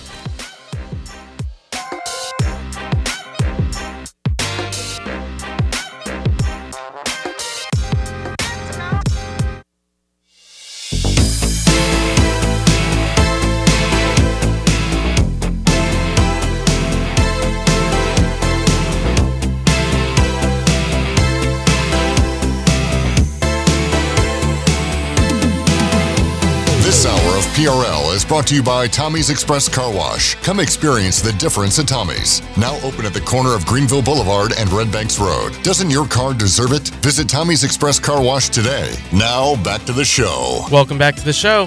Be sure to check out David Price Construction for all of your commercial or custom residential renovation and building needs. Run by ECU alumni, David Price Construction specializes in commercial projects, maintenance on facilities, and large scale residential renovations and additions. David Price Construction, the proud ECU home services partner. Call them today at 919 292 5532 or visit them online at davidpriceconstruction.com. Now let's head back into the show. Here's your host, Clip Brock. All righty. And the mic's on. Well done, CJ Schaefer. I got you this time. Well done. Uh, Chandler Honeycutt. Shirley Rhodes here somewhere. She's babysitting the boys today in Studio B. We are enjoying our time with the East Carolina baseball players inside the Players Lounge. Already talked to Zach Agnos, CJ Mayhew, Ryder Giles. Had a conversation with Carson Whisenhunt earlier today. We'll air that in just a moment. But right now, joining us inside the Pirate Radio studios is East Carolina outfielder Bryson Worrell. Bryson, welcome in. How you doing, man? Uh, doing great. I mean, appreciate y'all having me in. I mean, excited to be here. Yes, sir. And looking forward to uh, some baseball coming up this weekend. It'll be the Pirates taking on uh, Bryant. Friday, Saturday, Sunday at Clark LeClair Stadium. First things first, um, Bryson, I was telling you that Zach Agnos, CJ Mayhew, and Carson Whisenhunt all said that Ryder Giles was the best basketball player on the ECU baseball team. You said that you might have an argument for that. What's, what's Um, up? I will say first, I've never seen Ryder play before. Okay. So I, I, mean, I can't really compare him, but um, my roommate Ben Newton, I've seen his highlight tape on Hudl, and I mean, he, he can shoot some threes. I mean, okay, he can he can make it rain from long range. Ben Newton uh, has a, a vote here. So, how about you, Bryson? You are. We've talked about it, and I think everybody has. You look like the ultimate athlete, and we've seen how far you can hit a baseball, how fast you get around the bases, how fast you can cover ground in the outfield. So, what all did you do uh, growing up and in high school, sports wise? What what did you play? Um, in high school, I played. I was my first two years. I played baseball and football. Um, I broke my ankle summer of going into my junior year playing baseball. I stepped on the first baseman's foot, running the first. So I had surgery, missed my junior year of football, missed baseball the whole year, and going into my senior I wanted to play football. And I was going to this um, the summer practices, and about two weeks in, I got a, a phone call from Coach G. He was like, Bryson, I know you want to play football, but sorry, buddy. I need you to play baseball this fall. So that was the end of my football career from there. There you go. Uh, decided to stick to baseball. I'm looking at your your profile here on ECPirates.com. This caught my eye. Uh, Big East pitcher of the year. So you were doing it on the mound there, Bryson? Um, yeah, I was definitely more of a mound presence my senior year than um, a hitter. But yeah, I mean, I had a good a good run there as a pitcher, but no thought of that coming into college. Uh, how much, Bryson, have you you know grown up, changed? You're you're looked at as one of the the leaders, the elder statesman now on the the baseball team. So, what has that journey been like from you, a young guy coming from Wilson Hunt to to where you are today? Yeah, I mean, it hasn't been easy. I mean, I think that's for every guy that's been here for more than a couple years. I mean, everyone's grown up so much, but um, I mean, you can say for my freshman year, I only had like 50 at bats. Um, completely changed like who I was as a person. I mean, I've got much bigger, much faster since my first year, um, and I guess coming into my fifth year, stepping in that role as a leader. Uh, started 58 of 59 games. Talked to uh, Ryder a moment ago. I think he played in 61 games. That's a lot of baseball. That is, yeah. uh, Bryson. And how's the uh, the body holding up uh, at this point in your career? um, we've been through a lot of mission weeks, so that's taking its toll. I'm just kidding, but um, No, it's it's good right now. Um, I know I had a few injuries last year that kept me out of a few games, but right now I'm in a good state, so I'm ready to go. Mention the the mission weeks and the things you guys, the Purple Gold World Series, how important you know the off season fall is for you guys. Well, what's that like? Describe that to us. The the off season Um, for a pirate baseball player. Um, it's challenging for sure, but I think it's really important for us. I mean, obviously, um, it's tough physically, but I think it also it helps you grow as that team. I mean, you create a lot of team chemistry when you go through that that shared adversity, and I just think that's really important for us to grow and grow as a team. You can definitely tell when you, you watch you guys that you are as one, as a team, but also it extends to the baseball parents, the fans in the stands, the jungle, like the whole atmosphere, Bryson. It's got to be pretty cool to be a part of that that overall pirate family. Yeah, I mean it's awesome. I mean when you when you run out there at opening day and you got five thousand fans screaming at you, yelling. I mean it's it's awesome. Especially like last year in the regional, um, running out there. That Charlotte game was absolutely insane. I mean, have you seen the videos? I think actually my sophomore year regional was probably a crazier environment just because we came we had that incredible comeback losing the first game and then playing that doubleheader against Campbell. I mean that was crazy environment. Agnos uh, against State. That what was that like a That was- Sunday morning? I think it was Saturday morning. Saturday morning, yeah, and uh, that was ins- that was insane. That was a fun one, and and I mean, look, you you've been blessed, uh, almost lucky, in which you make your own luck, but you don't get to host those things every year, so you can't take them for granted. But you've been a part of some really good teams here, and that's got to motivate you to, to do it again, right? Yeah, I mean, like you said, I mean, I've been a part of some great teams. I mean, freshman year we won the conference championship, hosted a regional. Sophomore year, win a regional, win the um, conference regular season, go to a super. Then what we did last year, obviously. So yeah, I mean, we want to repeat. I mean, obviously we haven't reached the ultimate goal of what we wanted to reach, but as long as we put the hard work in, I think we'll get there. And you've uh, been a part of two different Agnoses, both uh, in their own unique ways, right? That's right. Yeah. There's some interesting guys. Yeah, for Uh, sure. when you look at Jake and Zach, I mean, like they're obviously they're brothers, but I mean, it, it's two pretty different individuals. uh, enjoyed talking to Zach earlier. Like I said, he could talk to just about anyone Oh, or can. anything. Yeah, he uh, And uh, Jake's a funny dude too. Uh, Bryson Worrell joining us here inside the Pirate Radio studio. So you get to play out in front of your fans at Clark LeClair, and the the megaphones are not that far from you. How about have you ever experienced anything like that on the road, Bryson, where fans have gotten on you? Like, what's the rowdiest fan environment you've played in on the road? Um, I think Ole Miss, my Yeah. sophomore year. Um, I mean, it was only a midweek game, and it was it was probably 34 degrees outside, but they they definitely had some fans out there that were that were chirping us during the game. They do the uh, like after a home run, Yeah, everybody beer throws shower. beer. Yeah, Yeah, so that's uh, pretty cool. They get after it down there, but uh, man, I, I'm sure you're glad you don't have to face the uh, the megaphones, though, right? You're glad they're on your side. Yeah, definitely. I, as a as a um, a friendly um, player, I'm glad I don't have to face that. they might give you a hard time out there. Bryson Worrell joining us. So, Bryson, how about uh, let's go offensively? Uh, what did you work on? What did you try to fine tune this offseason to improve your offensive numbers for 2022? Uh, the biggest thing I worked on personally was um, just making more consistent contact. Um, I spent a lot of time this offseason, this winter, working on that. And in the short amount of time that we've played, we've had scrimmage this spring. I think the the work that I've put in has paid off. Um, I think I've had the least amount of strikeouts in a spring um, scrimmage setting that I've ever had. So, um, yeah, it's good to see that that hard work paying off. Nine stolen bases last year. Do you look at your numbers and say, okay, I want this to be, you know, 15 this year, anything like that? Or Um, not really. I mean, I, I kind of have like a home run goal in my head, but as far as the other stats, I really don't really don't have a goal. What's the home run goal? Fifteen. All right, let's get there. Uh, nine last year, looking to make that 15 in 2022. And I don't know, you don't want to like label yourself, put yourself in a box, but would you consider yourself a power hitter, contact hitter? What kind of hitter are you? Yeah, I consider myself a power hitter. I mean, obviously, I still have some speed, but I think I'm definitely more of a, a power hitter. This is easier to track in the majors, but do you could you even estimate the longest home run you've hit? I mean, you've hit some freaking bombs. Um, I think the one I hit in the regional my sophomore year against Quinnipiac. That's probably the furthest one I've hit, but I'm, I'm not quite sure how far it went. Did that one make it out uh, onto the road? No, that's that um, that hit someone's windshield. That was Oh. they were parked against the back fence and it hit their windshield and busted. And there was some some funny pictures from that. Oh, did you did you sign the ball? Yeah, Did I did. mean- Okay, I did. yeah, I remember that. That's pretty awesome. All right, uh, Bryson Worrell joining us. Well, Bryson, uh, I don't know. Final thoughts heading into the season. What are the uh, the goals uh, for the team this year?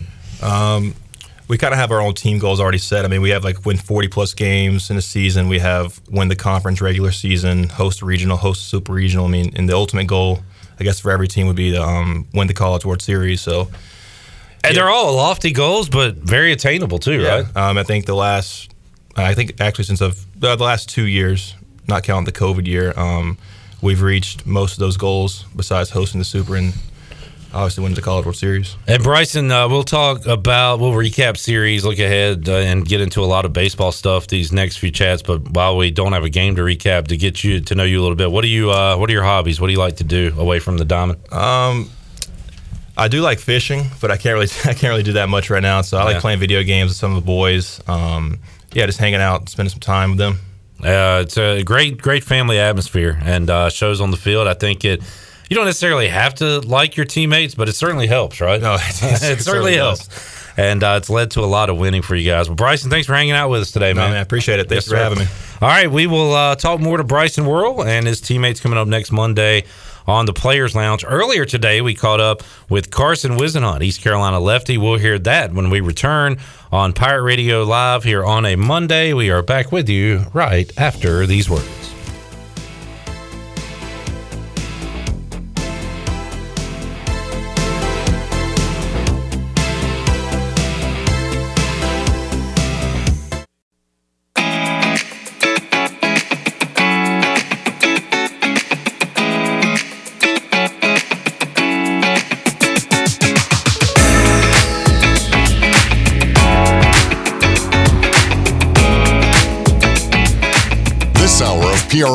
Brought to you by Tommy's Express Car Wash. Come experience the difference at Tommy's. Now open at the corner of Greenville Boulevard and Red Banks Road. Doesn't your car deserve it? Visit Tommy's Express Car Wash today. Now back to the show. Welcome back to the show.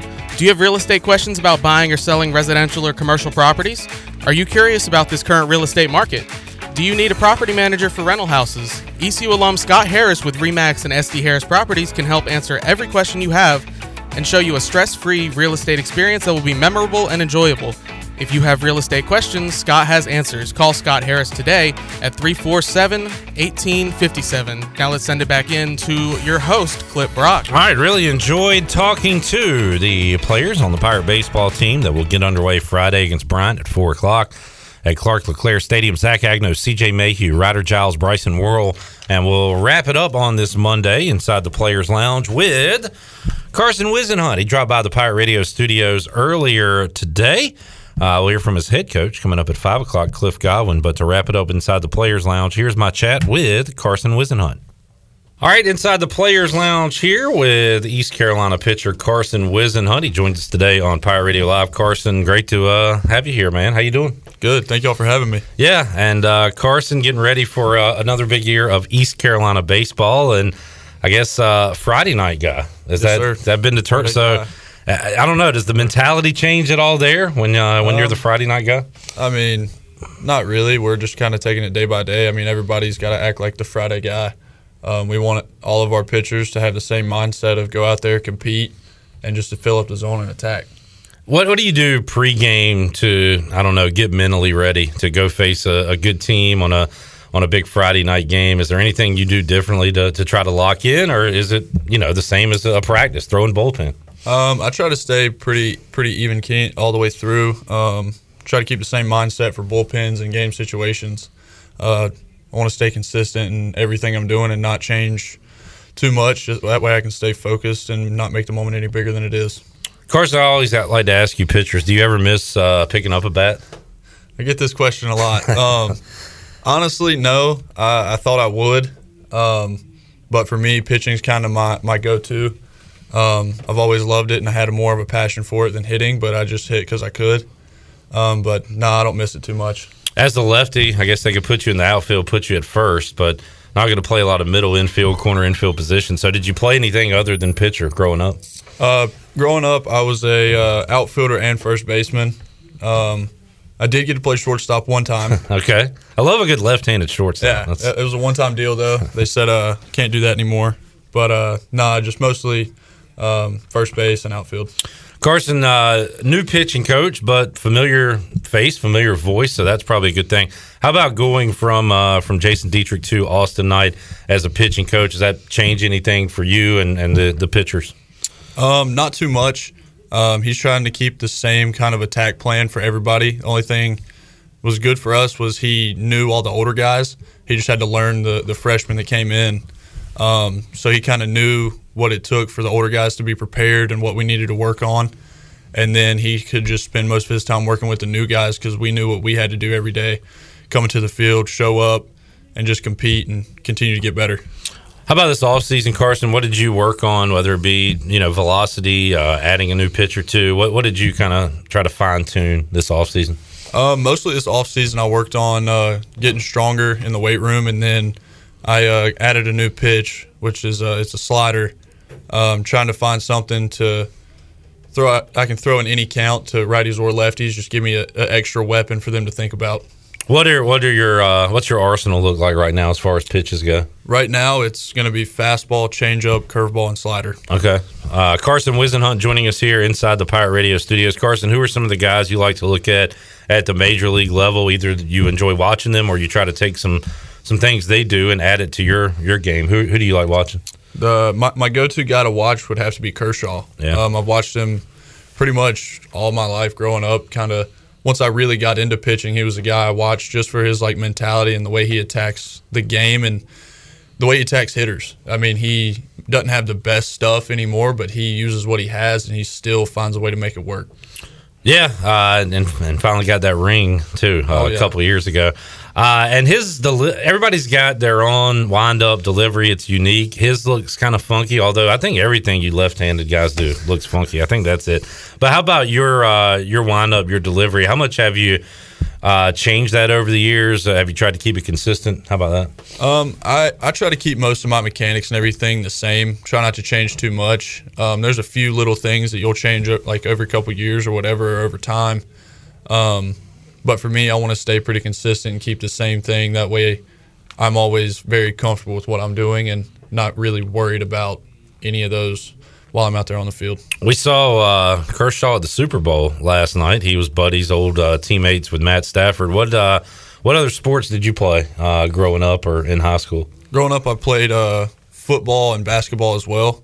Um, Got some size on you. A little bit on the court. A little bit. I wasn't too bad. Um, if you ask me to play now, probably not the best player ever. Um, but growing up, I just wanted to be able to do what I wanted to, and I enjoyed playing football, basketball, and baseball. But once I got into high school, I kind of realized what I wanted to do, and baseball was that. So I kind of stuck with just just baseball, high school, and on. What position did you play in football? Quarterback. Okay, slinging it around. Uh, how about who is the best basketball player on the ECU baseball team? Wow. Um, I'd have to give that to Ryder Giles. Really? Yeah. Okay. Kind of gritty. He is. He, Yeah. Got a good J. He does. He, Okay. he used to play. Um, I, I haven't been on the court in a in a good while, if we're going to be honest. Yeah. But uh, from what I've heard and kind of seen over time, he, he wasn't too bad. There's an expectation, I guess, from Cliff Godwin that you guys don't do any dumb stuff outside of baseball. But like, is playing basketball one of those? Like, hey guys, stay off the court. Yeah, basketball and snowboarding and skiing are uh, the the three that are off limits. Yeah, those uh, those can really mess up the legs. They- I they understand. So, uh, all right, good stuff. And and how about being a part of that? I, I love talking to guys that have been around a couple years and what they thought about the program in Cliff Godwin when they got here to where they are now. A lot of guys say when they came in, it was like, man, I don't know if I can survive this stuff. Uh, but how about now, Carson? How much have you grown uh, in your few years here at East Carolina, and and how much different is it now? You know, working with Cliff, learning from Cliff than it was when you first got here. Uh, it, it's a lot different now. Um, a lot of it's like men- mentally, uh, just being able to grow up and kind of understand, like that the coaches are there to help you. Like, yeah, they're going to get on to you, and like everybody says, like your freshman, you're like, wow, I just got to find a way to survive through this. Like a lot of guys, it's like mentally draining every day. Like showing up, you, you have to be consistent in what you do, and that's the thing that I've kind of turned around is being able to show up every day with the same same goal in mind of what I want to accomplish. Like I have a goal before I leave my house of what I want to do at practice and what I want to work on. and I feel like that gives me the structure I need for the day. Did you always have that, or is that something you kind of No, learned that- over time? That's one of the things I kind of learned over time. Um, freshman year, I didn't have a plan before I left to go to the field. It was just kind of show up and do whatever coach said and what, what was on the practice plan. Right. Um, last year is when I kind of realized having a goal for each day before I leave my house of what I want to get done and what I want to work on. And uh, I feel like that helped me through the fall and into season. And then that's something I took when I took the fall off this year from throwing. Um, just being able to work on having a goal of, yeah, it's not throwing, but I can go to the field and help the younger guys on what I know and what they need to work on. And even for me going to the weight room, what I can get better at and what I can constantly do to, to improve my goals and improve myself to get to those goals. Carson Whisenhunt joining us. Carson, I'm not going to read your preseason accolades, not because they're not important, but just because there's they're so long. The list is so long. This is called Rat Poison by Coach Godwin, but it's nice to be recognized. But uh, I mean, you know that it doesn't really matter preseason, right? No doubt. Um, preseason doesn't mean anything. Um, you don't win a championship preseason. Um, everybody can say what they want to. Um, yeah, it's cool to have your name out there with all these accolades or whatever, but the only thing that really matters is showing up every game and being able to produce for your team and helping your team achieve the goals that y'all want to. Carson Whisenhunt joining us. How excited are you about this uh, this pitching staff? We got a lot of familiar faces, and, and I'm excited to see some of the new guys. So, what do you think about the, the staff as a whole? I think this is probably the deepest our pitching staff's been. Um, it's very exciting to see, like even the young guys. Like I know what the older guys can do. They've proven it time and time again. Like we have our the, the starters this fall, and even the couple scrimmages we've done this spring have been unbelievable.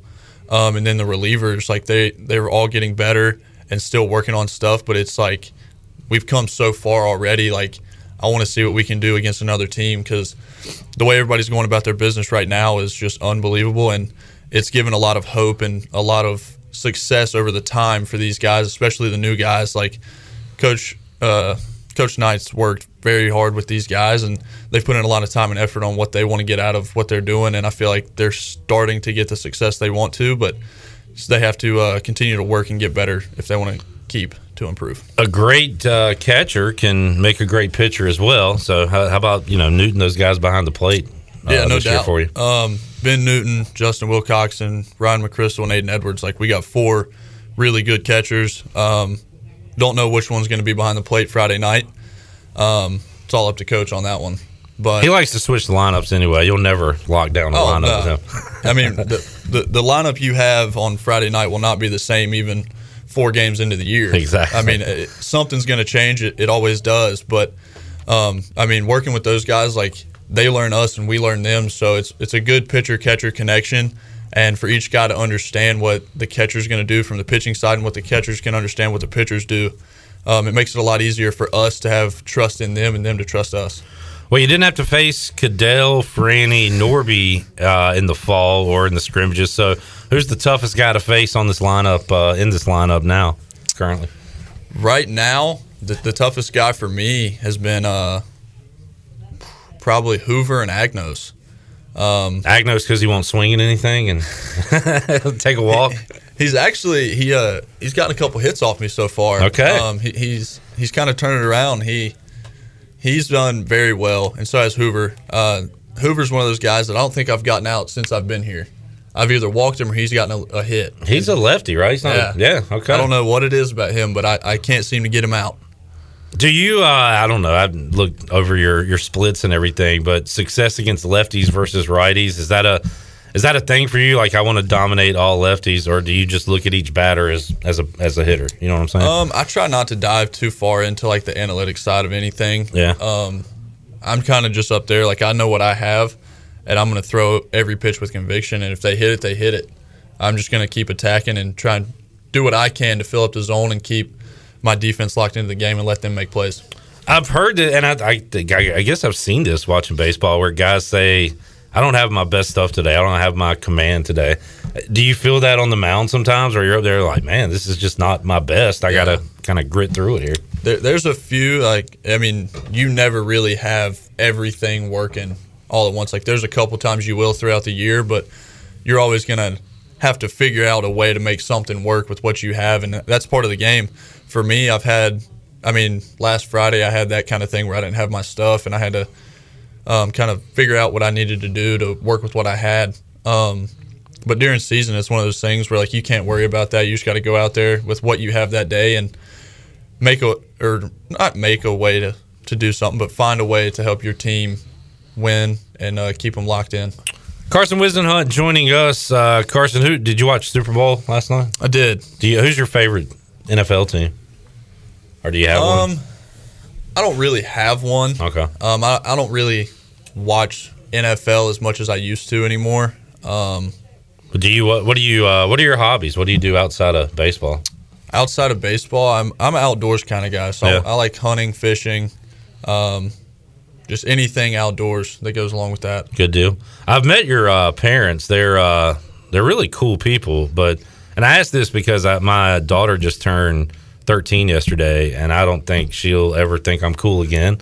Do you recognize your parents as cool people, or since you're their kid, you probably think they're lame, right? Yeah, um, I feel like that's kind of like all kids with their parents. I know, yeah. I, my parents are cool, and I see it now. Yeah. But kind of when I was anywhere from ten to about sixteen, I didn't think they were. um, but things have changed now. Like I like to be around them, hang out with them. Good, yeah.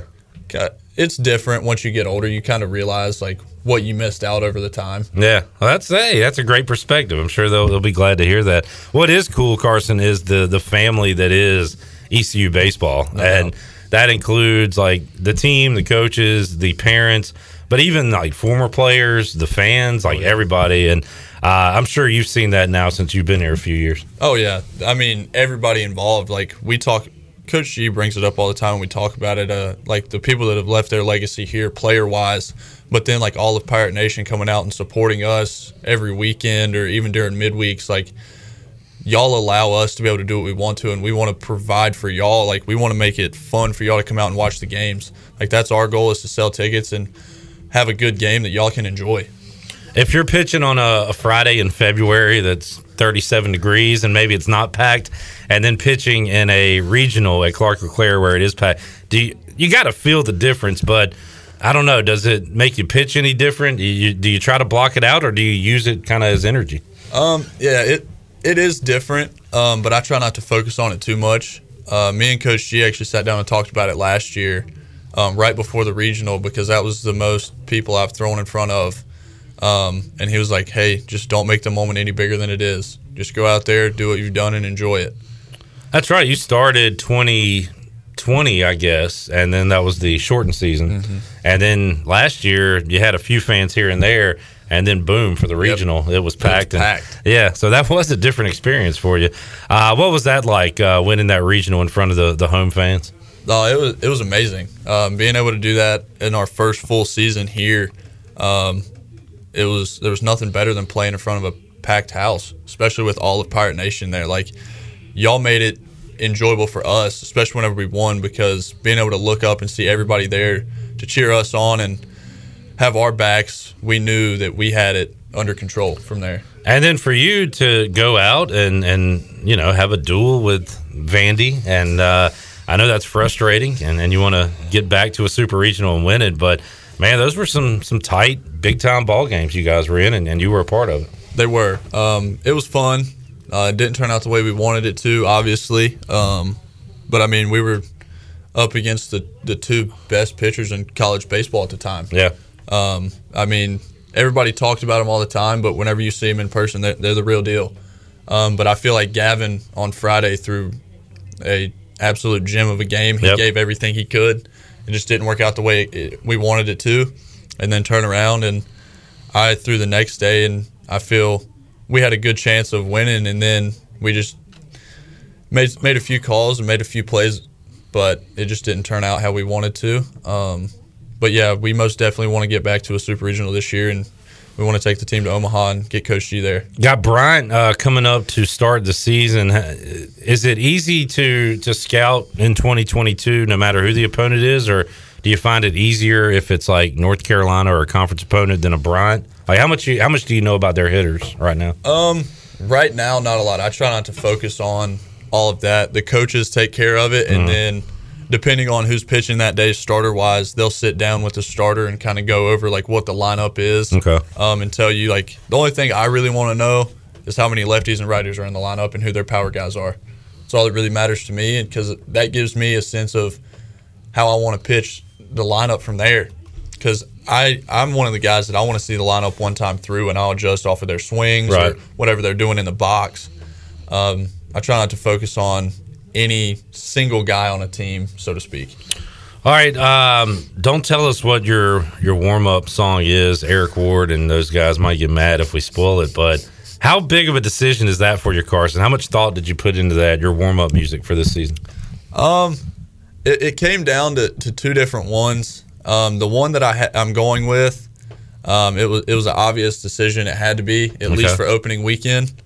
Um, but I, I put in a little bit of thought, but I try not to focus on it too much because uh, it's three minutes, you know, at most. Yeah. And then after that, it's time to lock in. Like, yeah, it's cool to hear the song while you're getting loose, getting warmed up, doing everything you need to. But once it's go time, I, I, I try to block everything out. I'm gonna, and I- well, maybe I shouldn't assume, but uh, country, rap, rock. What what kind of genre? I was assuming country with your Yeah. your wardrobe and your hunting and fishing. But what do you? Um, can you tell us the genre? So the genre of it, it, it is rap. Oh, okay. All Um, I was gonna go with the country song, but uh, when when I heard the song, uh, it, it was a no doubt decision. Okay. But it could end up being changed back to the country song I wanted to go with after after a few games. So we'll see. All right, folks can hear that uh, a little before four o'clock coming up Friday at uh, Clark LeClair Stadium, East Carolina, taking on Bryant Carson. Great to talk with you today. Get to know you a little bit, and we'll talk more baseball with you coming up next week. Sounds good. Thank you. All right, there's my chat earlier today with Pirate lefty Carson Whisenhunt. Really enjoyed uh, talking to Carson, Bryson Ryder, CJ, and Zach, getting to know those guys a little bit off the field, and uh, we'll talk Pirate baseball with them all season long, right here Mondays on Pirate Radio Live. When we return, we'll get our season preview with Cliff Godwin. See if he throws us out a rotation, maybe some starters, and uh, his thoughts heading into the 2021 ECU baseball season. Got that on the way when we return. Hour three of Pirate Radio Live. Back with you after this.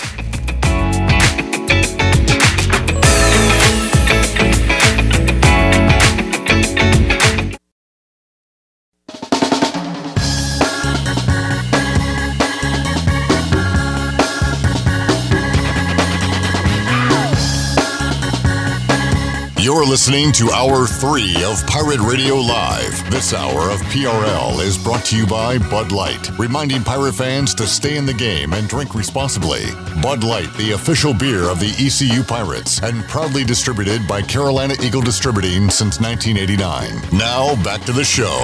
Welcome back. Carolina Caliber has the area's largest selection for outdoor shooting sports and accessories and is one of the top firearm dealers anywhere. At Carolina Caliber, they have everything you need for hunting, home defense, and personal protection, including a wide variety for ladies and youth. They will buy, sell, and trade. Carolina Caliber, locally owned and operated since 1960 on Fire Tower Road in Winterville. Now let's head back into PRL. Here's Clip Brock. All righty. Had a great time talking to the players of the East Carolina baseball team inside the Players Lounge. Zach Agnos, CJ Mayhew, Ryder Giles, Bryson Worrell, and Carson Whisenhunt. We'll talk to those guys Monday right here on Pirate Radio Live. And now it's time to talk to their head coach, uh, Cliff Godwin, head coach of the Pirates, joining Troy D and I inside the Pirate Radio studios. Troy, coach, good to see you, gentlemen. How are we doing? Doing great. Thanks for having us. Good to see you, Coach. Welcome back. Uh, game week. Hard to believe it's here. It just seems like time keeps going faster and faster. Uh, have you checked out that forecast for game day? I, I just like the fact that you always touch my mic and just make sure it's perfectly Well, correct. I want you to sound great, Coach. Am And I sounding good, Clip? I don't care what some Troy people- Troy says. Sounds great to me. Yeah. Thank you. That's what I want. What are you to doing with the you. wire? Well, I was just trying to give him a little more room. So He's making me close. uncomfortable. I know. Will you leave him alone? First of all, it's our mic. You're just borrowing it. I if I came out to the, you know, your facility and I was going to take some BP, you'd want to make sure I had the right bat and stuff like that, right? Uh, just making sure the equipment. equipment's- Actually, I would want to sign, uh, uh, you know, something that you wouldn't get hurt on the field and not be sued. It wouldn't be your need, fault. We still need to do the uh, what do you call it? Fung, fungo, the thing that shoots straight up. Uh, you know what I'm talking about? A pitching machine that shoots but, balls. Yeah, it has. Yeah, what is it? na- It's has a name. fungo is a fungo is a bat. Oh, Troy. what do they call that? Troy, It you're shoots- making yourself not sound. Can we just get into the interview Yeah. portion of the show? no, but there, I have seen it that it shoots you know sky high. That is a pitching machine that's just shooting pop ups. Oh, okay, that's what we were supposed to do one day. Yeah, I was um, practice catching one. You were going to catch one. I would tell you to come out to practice when we're doing pop fly communication. And Blake Hardigree and Colby Bortles, they hit major league pop. It's impressive how high they can hit the ball. Ask our players. I'd, I'd love to do that. We'll do that in the off season.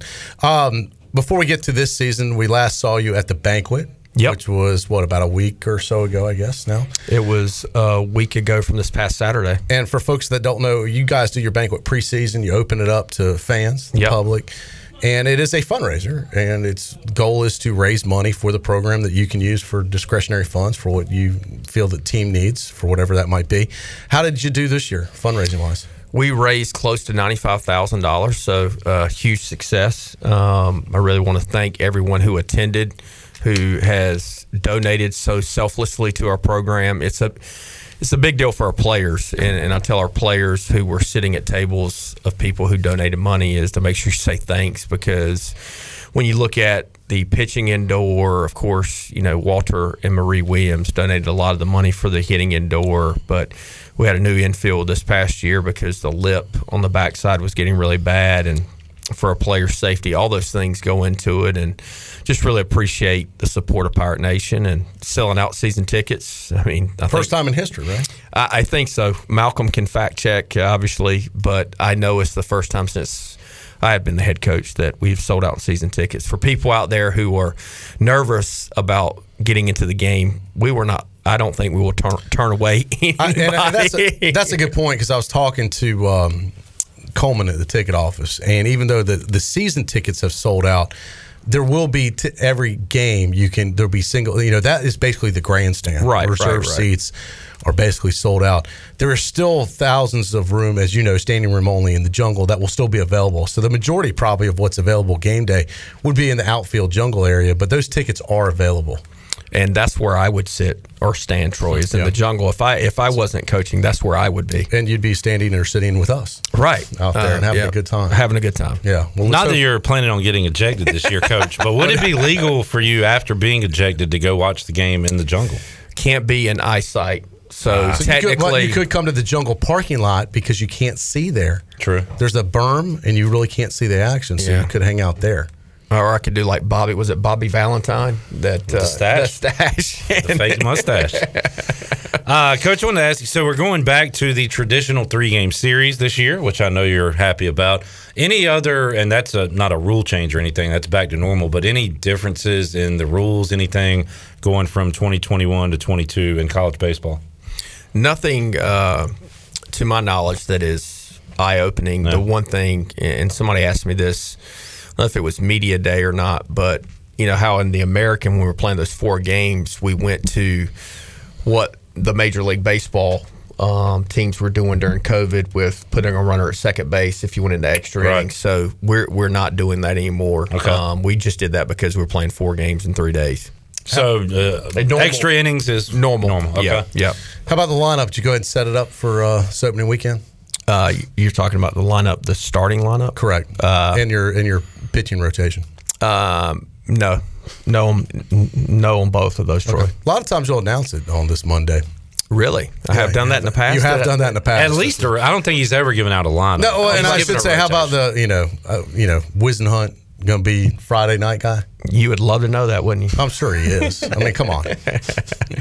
Uh, He we want to make sure. said he was. Well, hey, I guess Carson knows more than I do. Um, but uh, no, we, you know, the thing is, and it's not, it's not like I'm trying to hide anything, but just getting through the weekend, making sure everybody feels good. You're still fine tuning some things. Well, we want to make sure the pitchers feel good. I mean, there's guys that in the past have been sore, and you you name a starting rotation, and then you're like, well, that guy's not pitching because he's sore. So just want to make sure everybody feels good, and uh, it has nothing to do with the opponent we're playing. It just more so the health of our players. Once once you do set up a lineup, at least for this opening weekend, how much change do you think it, uh, there'll be during the season with it?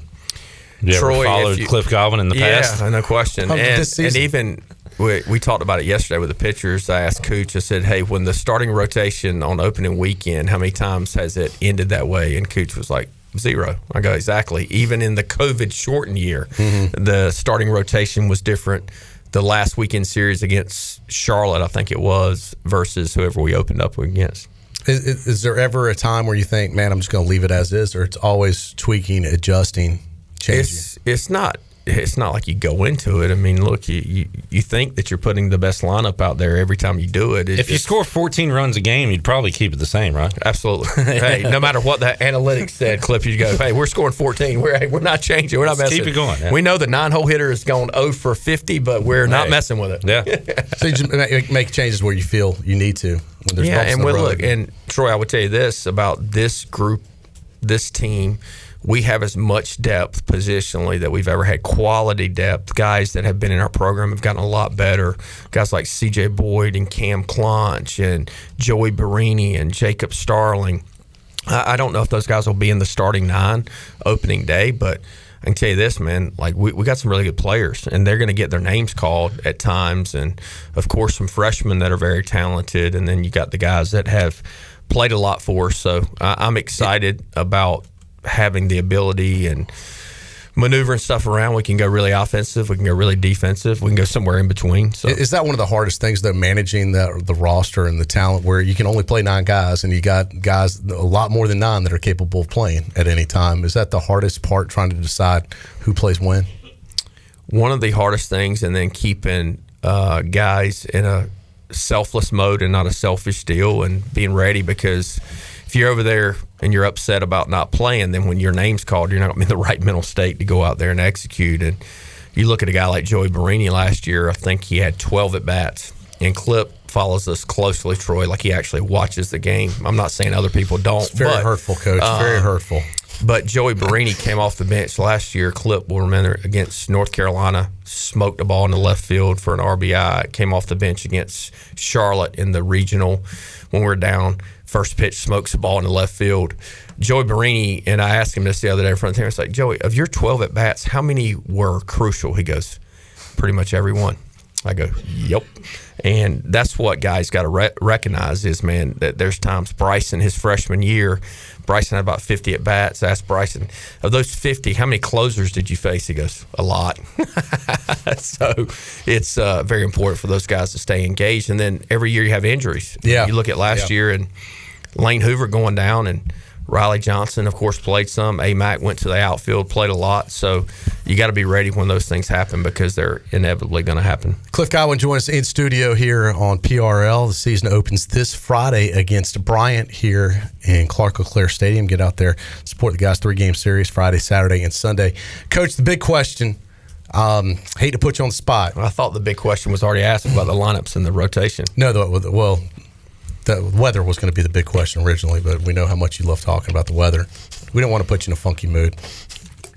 I- There's nothing that you can do to me today, Troy, to put me in a funky mood. So, So, all right, the big question is the birdhouse back for this year, or is that just something that was with last year's team?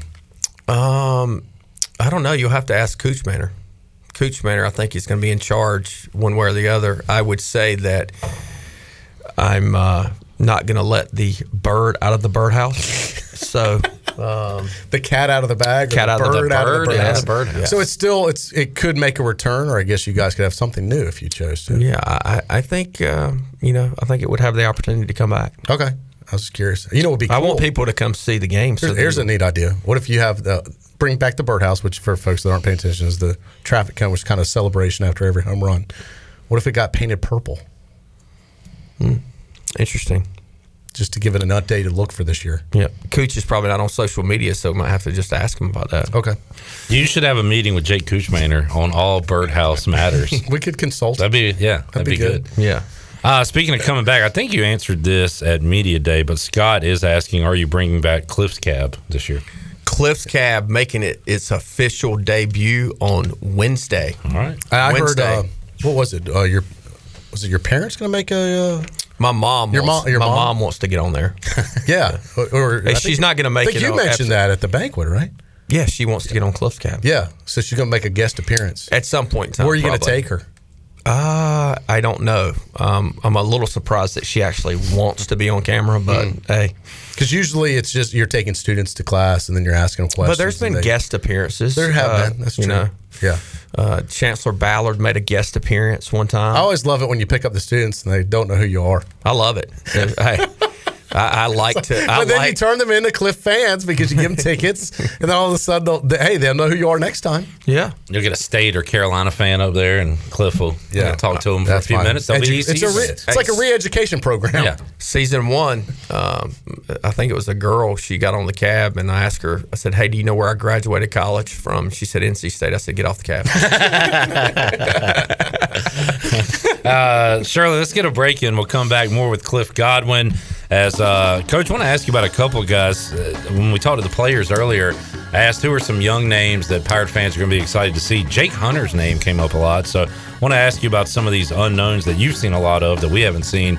Uh, we'll do that and a whole lot more with Cliff Godwin when we return after this.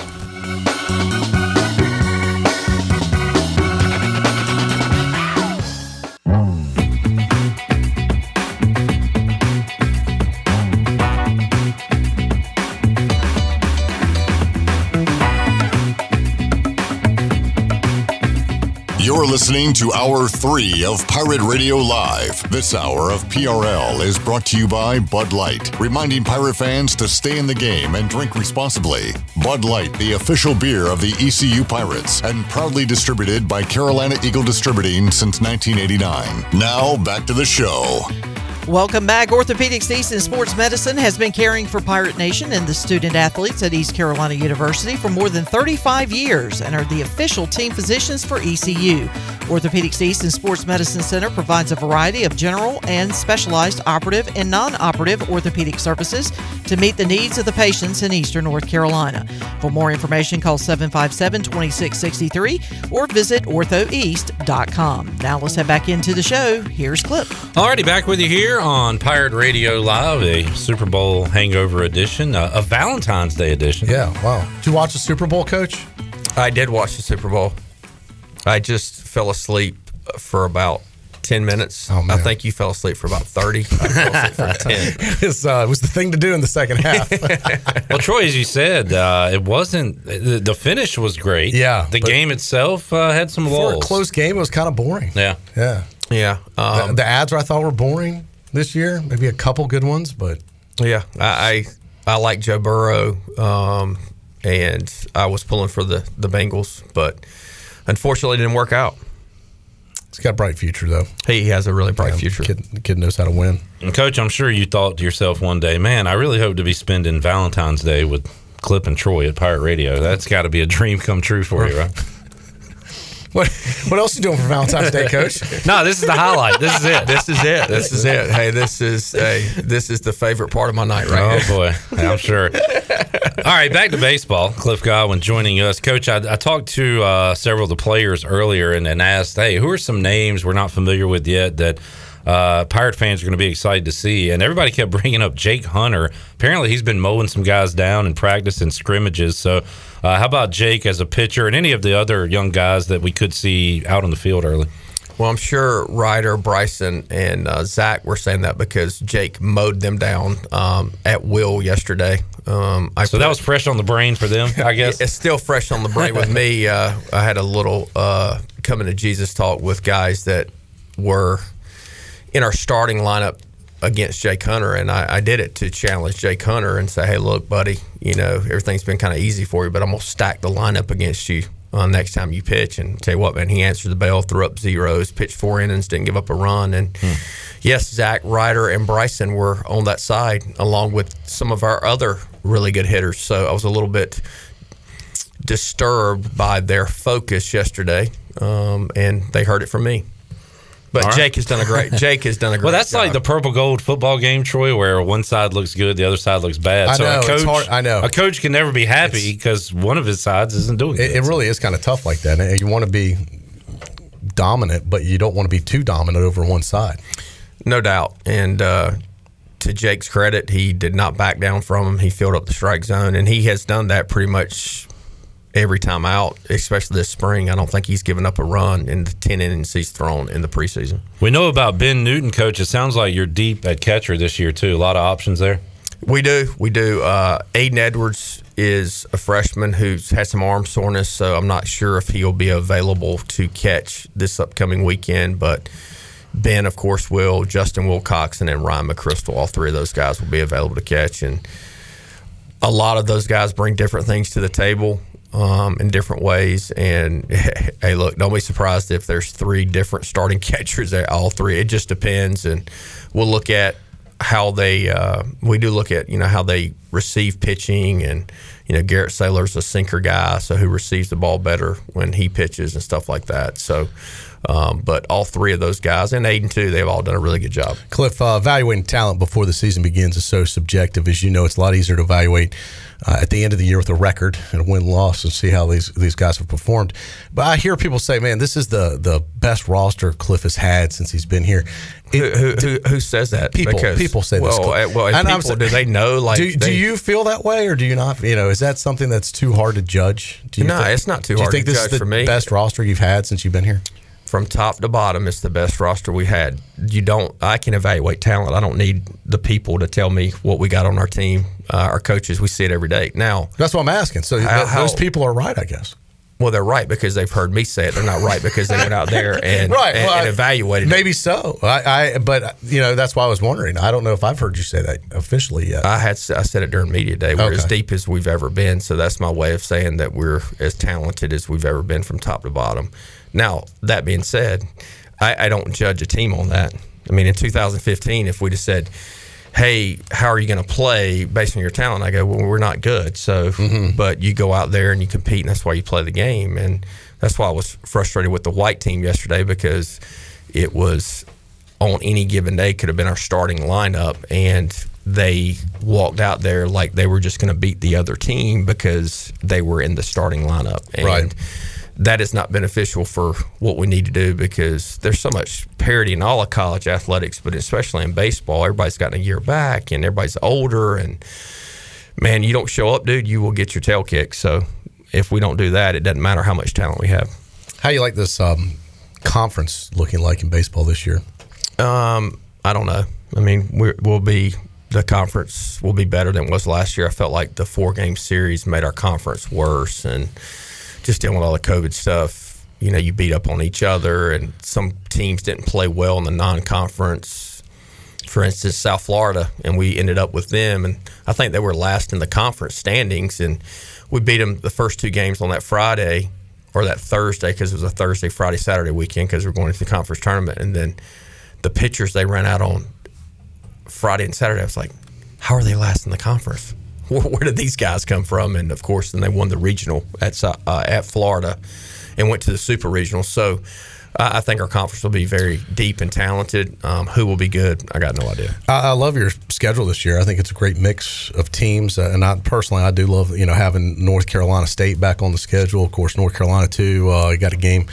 Duke, uh, LeClair Classics is making up for a, you know another awesome classic. Got UNCW back on.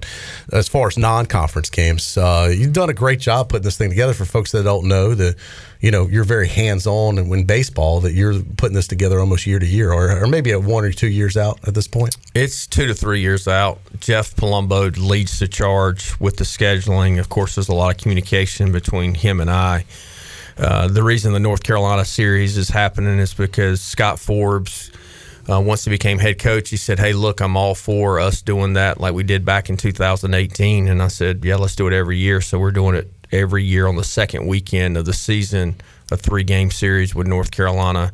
And to re- reiterate with fans, they they did not get the upper hand. We just agreed to play there Friday and Saturday this year, here on Sunday, and then next year Friday and Saturday will be in Greenville and Sunday in Chapel Hill. Yeah, and then uh, how's your relationship with uh, NC State nowadays?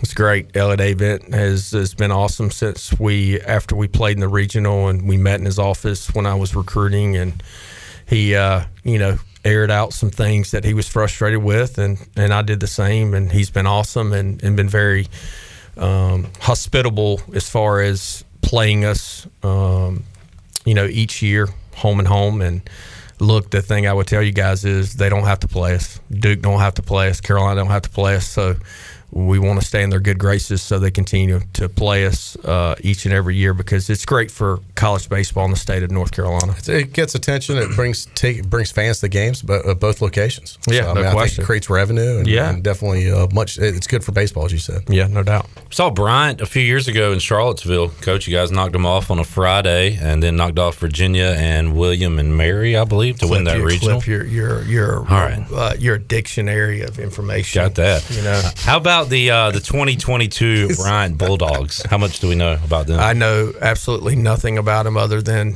um, Ryan Klosterman's their head coach, who uh, actually played at Clemson. And when Tim Corbin left from Clemson to be the head coach at Vanderbilt, he took uh, Klosty with him to be their shortstop at Vanderbilt. I think he was a third or fourth round draft pick out of there. Played a long time in minor league baseball. Was a career AAA player, and he's from the or Orlando area, I think Clermont. And so when I, Jeff and I were at UCF, he would work some of our camps, and he en- ended up being an assistant coach at UCF. So he's very well versed at uh, about East Carolina because he was an assistant coach at UCF, and of course they're in our conference. So he has been to Clark LeClair. He will have his players ready, prepared. Uh, they'll know about the jungle, etc. So uh, and and they're pretty much every year winning their conference. So I know in 2016 we faced a big leaguer. Uh, I forget the guy's Yeah. name. Uh, Clip, you can fact check me on that. And thank God we had a guy named Evan Kruczynski Hmm. throw seven shutout innings. Against the team, I remember that year. I didn't know anything about them. All I heard was they hit this crazy amount of home runs the regular season. Well, they were the two regional. seed, and we were the Right. three Yep. seed. That's right. You had your road jerseys on Yeah, that game. yeah. So uh, yeah, looking forward to that. And last time you were in Clark LeClair, some of the best atmospheres, and you know, I don't know, you played in it, you've been there, but that regional last year, I think with the the COVID restrictions being lifted, fans being back, that was some of the more fun days What- and nights. It was in like the Greenville I first can kind of big event. There that was a party. where it got back to normal. Yeah. People weren't wearing masks. It was like, oh, this is what regular life is like.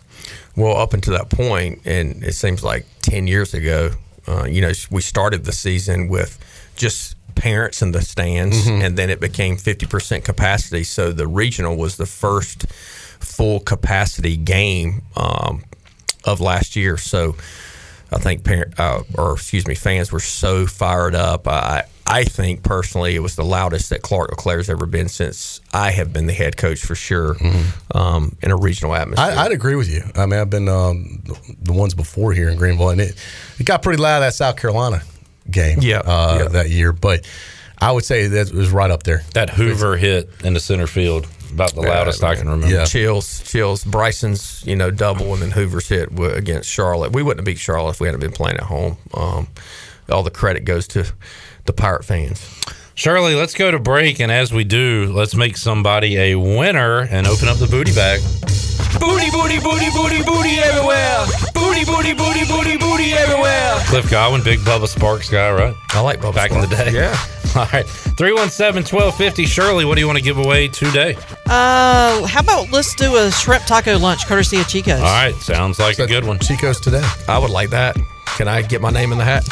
we can. If your caller, what caller are we looking for? Caller nine. Caller nine. I know, I know some people, Coach. We can get you hooked up. Three one. Let someone else win this one. We'll take care of it. 317 1250. We'll have our winner more with Coach Cliff Godwin after this.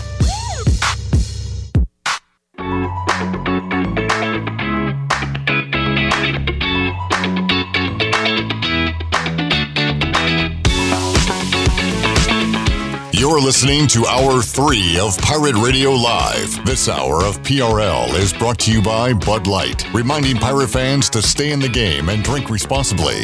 Bud Light, the official beer of the ECU Pirates, and proudly distributed by Carolina Eagle Distributing since 1989. Now, back to the show. Welcome back. Congratulations to Leonard Mansfield of Greenville. Picked up a shrimp taco lunch courtesy of Chico's. Grab your amigos and head to Chico's and enjoy uh, favorites like shrimp tacos, steak and chicken fajitas, burritos, enchiladas, ACP, and more.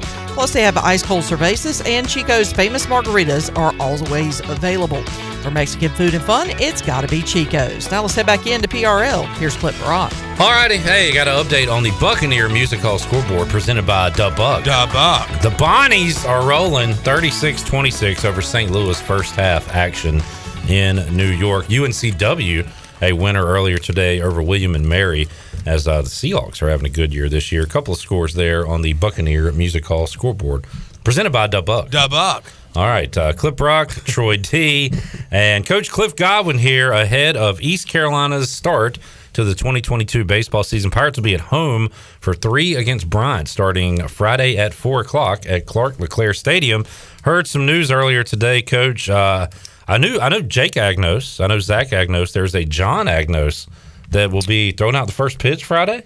Throwing out the first pitch. It's awesome. Yeah, the older brother of Jake and Zach. That's correct. I uh, I met him last year, and I think he looks very similar to Jake, if I'm not mistaken. They they favor each other. Definitely more than John favors Zach, I would say for sure. Yeah. Yeah, And, there's Zach said he was like a CrossFit guy. He's pretty put together. Yeah. He looks like he could play football for East Carolina. Um, and there's also Katie. Katie, uh, she um, she's been to a few games as well. Um, but I'm sure the whole Agnos clan will be there for game one. And you know, so blessed to have been able to just know Nico, and uh, I'm glad we're able to put a bench out there in his honor. And John threw out the first pitch, and of course, we'll have the Nico patches on all of our hats and all of our helmets. That's awesome. Great great tribute to him, and uh, what a great baseball family for ECU. Yeah, the Pirates would would not have won as many games if it weren't for the Agnos family. I can tell you that. And uh, and Zach talked earlier about and, and we talked about it too. Like the the pirate family extends from beyond the the diamond, uh, the coaches. It goes out to the fans. It goes out to the parents. Like uh, everybody's involved on this thing, coach, and uh, it makes it makes it go right. Makes it successful. Well, eh, you know when you, when you, you're named a head coach, you know back in the summer of 14, and you, you don't know what year seven, eight are going to look like. But the thing I take away is the Pirate Nation family with guys that are now former players, but guys that I played with. Everybody's just so excited about the team and just you know the season tickets. And when there's a tragedy, there's people there to support the families. All, all that stuff is is really cool, and you know I don't think you can really describe it to somebody who hasn't been a part of it. Um, and I know Zach is a, a great poster child now from what, unfortunately, what their family's been through. But there's been so many people that have just reached out to him to help him out and help his family out during a tough time. I think it gets back to what you would refer to as culture of a program. And this is no knock to any other coach here at East Carolina or any other program, but I, I don't think there's any culture that's better than what you've built here. And a lot of it is because you're from here, you played here, you get it. Uh, it's not just a job, it is a lifestyle to you. And including the former guys back all the time is part of the fabric of this program, makes a big difference. And that affects then the culture, then becomes the team chemistry, which is why I think you guys have so much. One of the reasons why you have so much success every year. I definitely would agree with that. And, and look, man, I, I definitely can't take all the credit. It's been a an effort by a village, as people say. And, you know, of course, Jeff Palumbo's been with me since day one. Zach Womack's been with me from day one. There's been a lot of different faces, but hiring the right people, hiring great people. And I would tell everybody who owns a business, um, you hire people that have integrity, that are loyal to you, that are hardworking. And if they lack experience, they'll figure that part out. And you might have uh, some bumps in the road early on. But at the end of the day, if you continue to keep them there, which we've been able to do, like with like Blake Hardigree, and Pete Biscano for a long time, those guys, man, they, they work their tails off to make the place go. I was driving home from the uh, Super Bowl party last night. And I was listening to Pirate Radio. Actually, so you woke up to I drive? did. I did wake Yeah. up, and uh, was I was asleep on my own couch. I was at a. You were uh, sleeping on somebody else's yeah, couch? it was, it was Bram, oh my god! Bram Anderson's couch. The story gets From, better. It does, From yeah. Tiebreakers, it was actually his couch. It wasn't even my own house. Everybody loves Um, burgers. Yeah, so that's why I couldn't control that content. It was my house. I would have made him put his phone in like in a basket, so he couldn't have done that to me. But anyway, um, I digress. I've I was- passed out at tiebreakers before, so it's okay. uh, I was driving home listening to Pirate Radio. We had the game on, and they were in the. They had a great post game, and someone from Westwood One interviewed the uh, L.A. Rams owner, and they said, "What is the you know secret to the success? You know, you, if, if other owners are out there trying to do what you're trying to do, try to win a Super Bowl, that's the ultimate.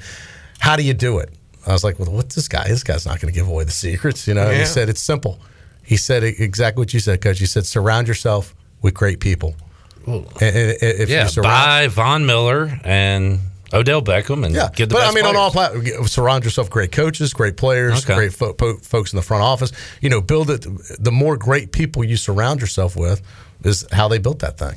You well, know? and and I look, I don't know the ins and outs of NFL football and their organization specifically, but that's why I don't like the transfer portal because I don't think you can sustain success if you're living out of the transfer portal. Yeah, can you go get a piece here and there, but if they don't fit into your culture, can you imagine us bringing in maybe the best pitcher in the country?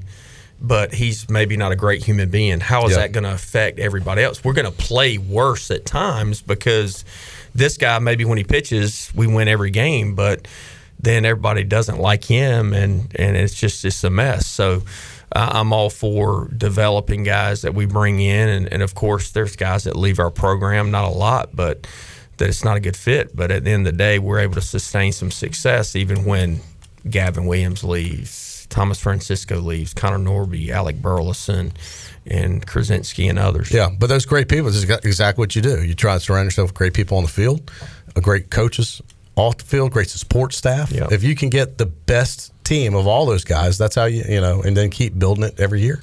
Well, everybody's really invested in what we do at ECU baseball, and I'm talking about down to the student managers who get paid nothing and have to wash uniforms, but they're in the dog pile. They they love it, and I tell them I was like, hey, like you guys are helping us win a national championship. If their laundry is hung up and it's not wet, they're going to be in a better mindset when they get on the field, Sure. and Yeah. they're going to practice better, and all those little things they do matter. Yep. Cliff, uh, some people care about this stuff. So last year, I think we had white jersey, white pinstripe, gold, and black. Did I make? Is there a purple in there as well? There is a purple. Any new uniforms? Anything different? Hats this year? Camo unis this year? we do not have camo unis. Just the hats. Yeah, just the hats. So uh, we will go this weekend. I'll, I'll give you something, Troy. Here for we go. weekend. Hey, we are gonna it. go. We're gonna go white unis. White unis on Friday. All right. Shocker. I know, shocking for everybody.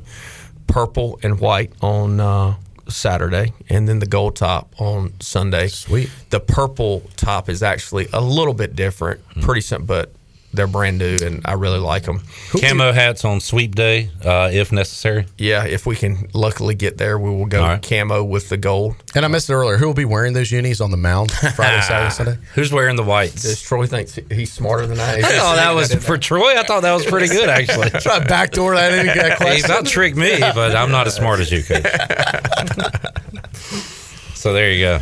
Who picks out the uh, the hats? Is that a team call, pitcher call? Who, Well, we wear the uh, the traditional purple hat with the white on white, just the the, Okay. the white front. We wear with the purple top, and then uh, depending on the gold, if we're going for a sweep, obviously wear the camo, and then uh, if we're wearing the black uni on the road, we'll go with the traditional purple hat. All right, this this may be a silly question, and I think we've talked about this off the air. I don't think I've ever asked you this on the air, so I want to get it on the record. Uh, and, I- and I forget what your answer is, so this will be good to ask it again. Kind of scary. No, it's it, baseball's an unique sport.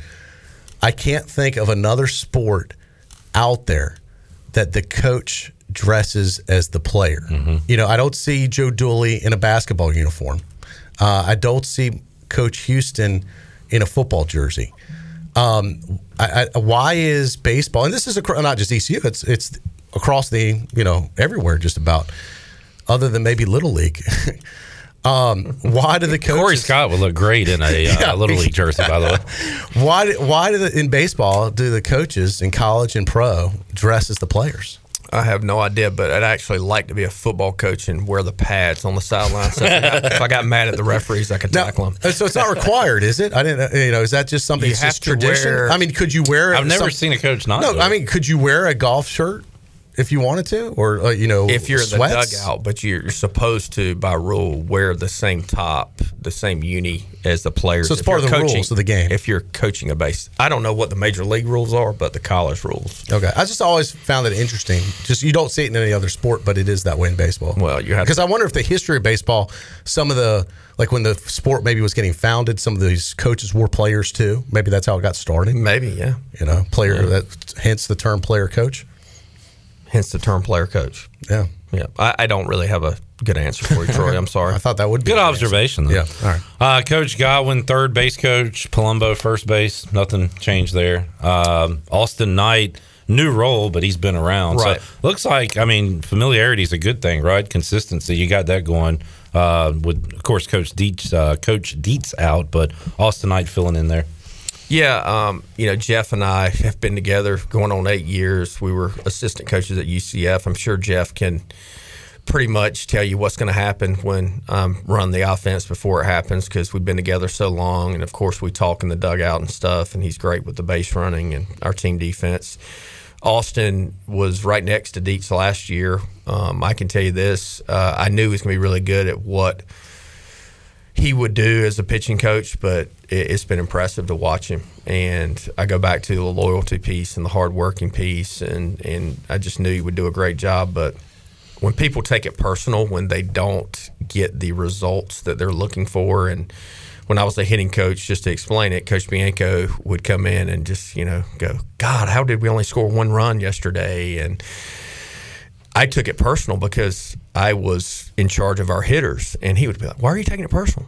Well, I feel bad that I didn't equip our guys to be able to do more yesterday, so I would go back to the drawing board and you know have individual meetings or whatever I needed to do. And, and Austin's the same way, so he's done a tremendous job with our pitching staff, and, and those younger guys have developed so much, and they're continuing to come. I'm just excited to see um, what those guys and what he can do, and and he's just had a a young boy deacon, um, and even with having a newborn, he has come to work and done a great job.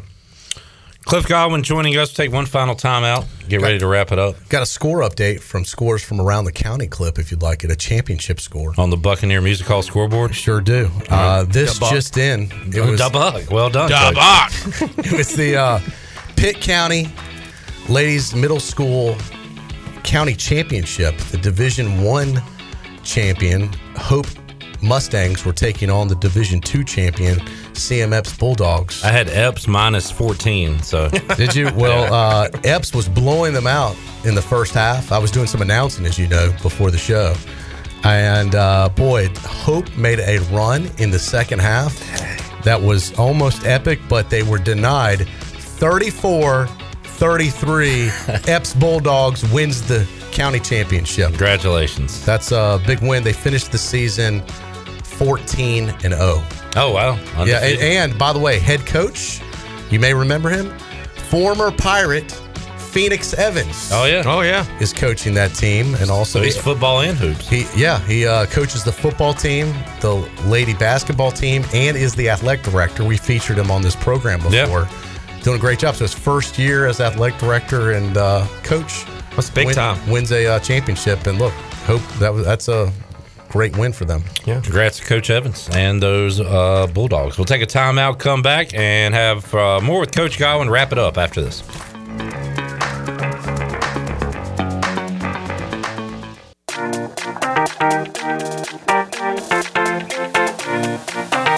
You're listening to Hour 3 of Pirate Radio Live. This hour of PRL is brought to you by Bud Light, reminding pirate fans to stay in the game and drink responsibly. Bud Light, the official beer of the ECU Pirates, and proudly distributed by Carolina Eagle Distributing since 1989. Now, back to the show. Welcome back and taking a quick look at your stock market report before we close the show out. The Dow was down 171 points at 34,566.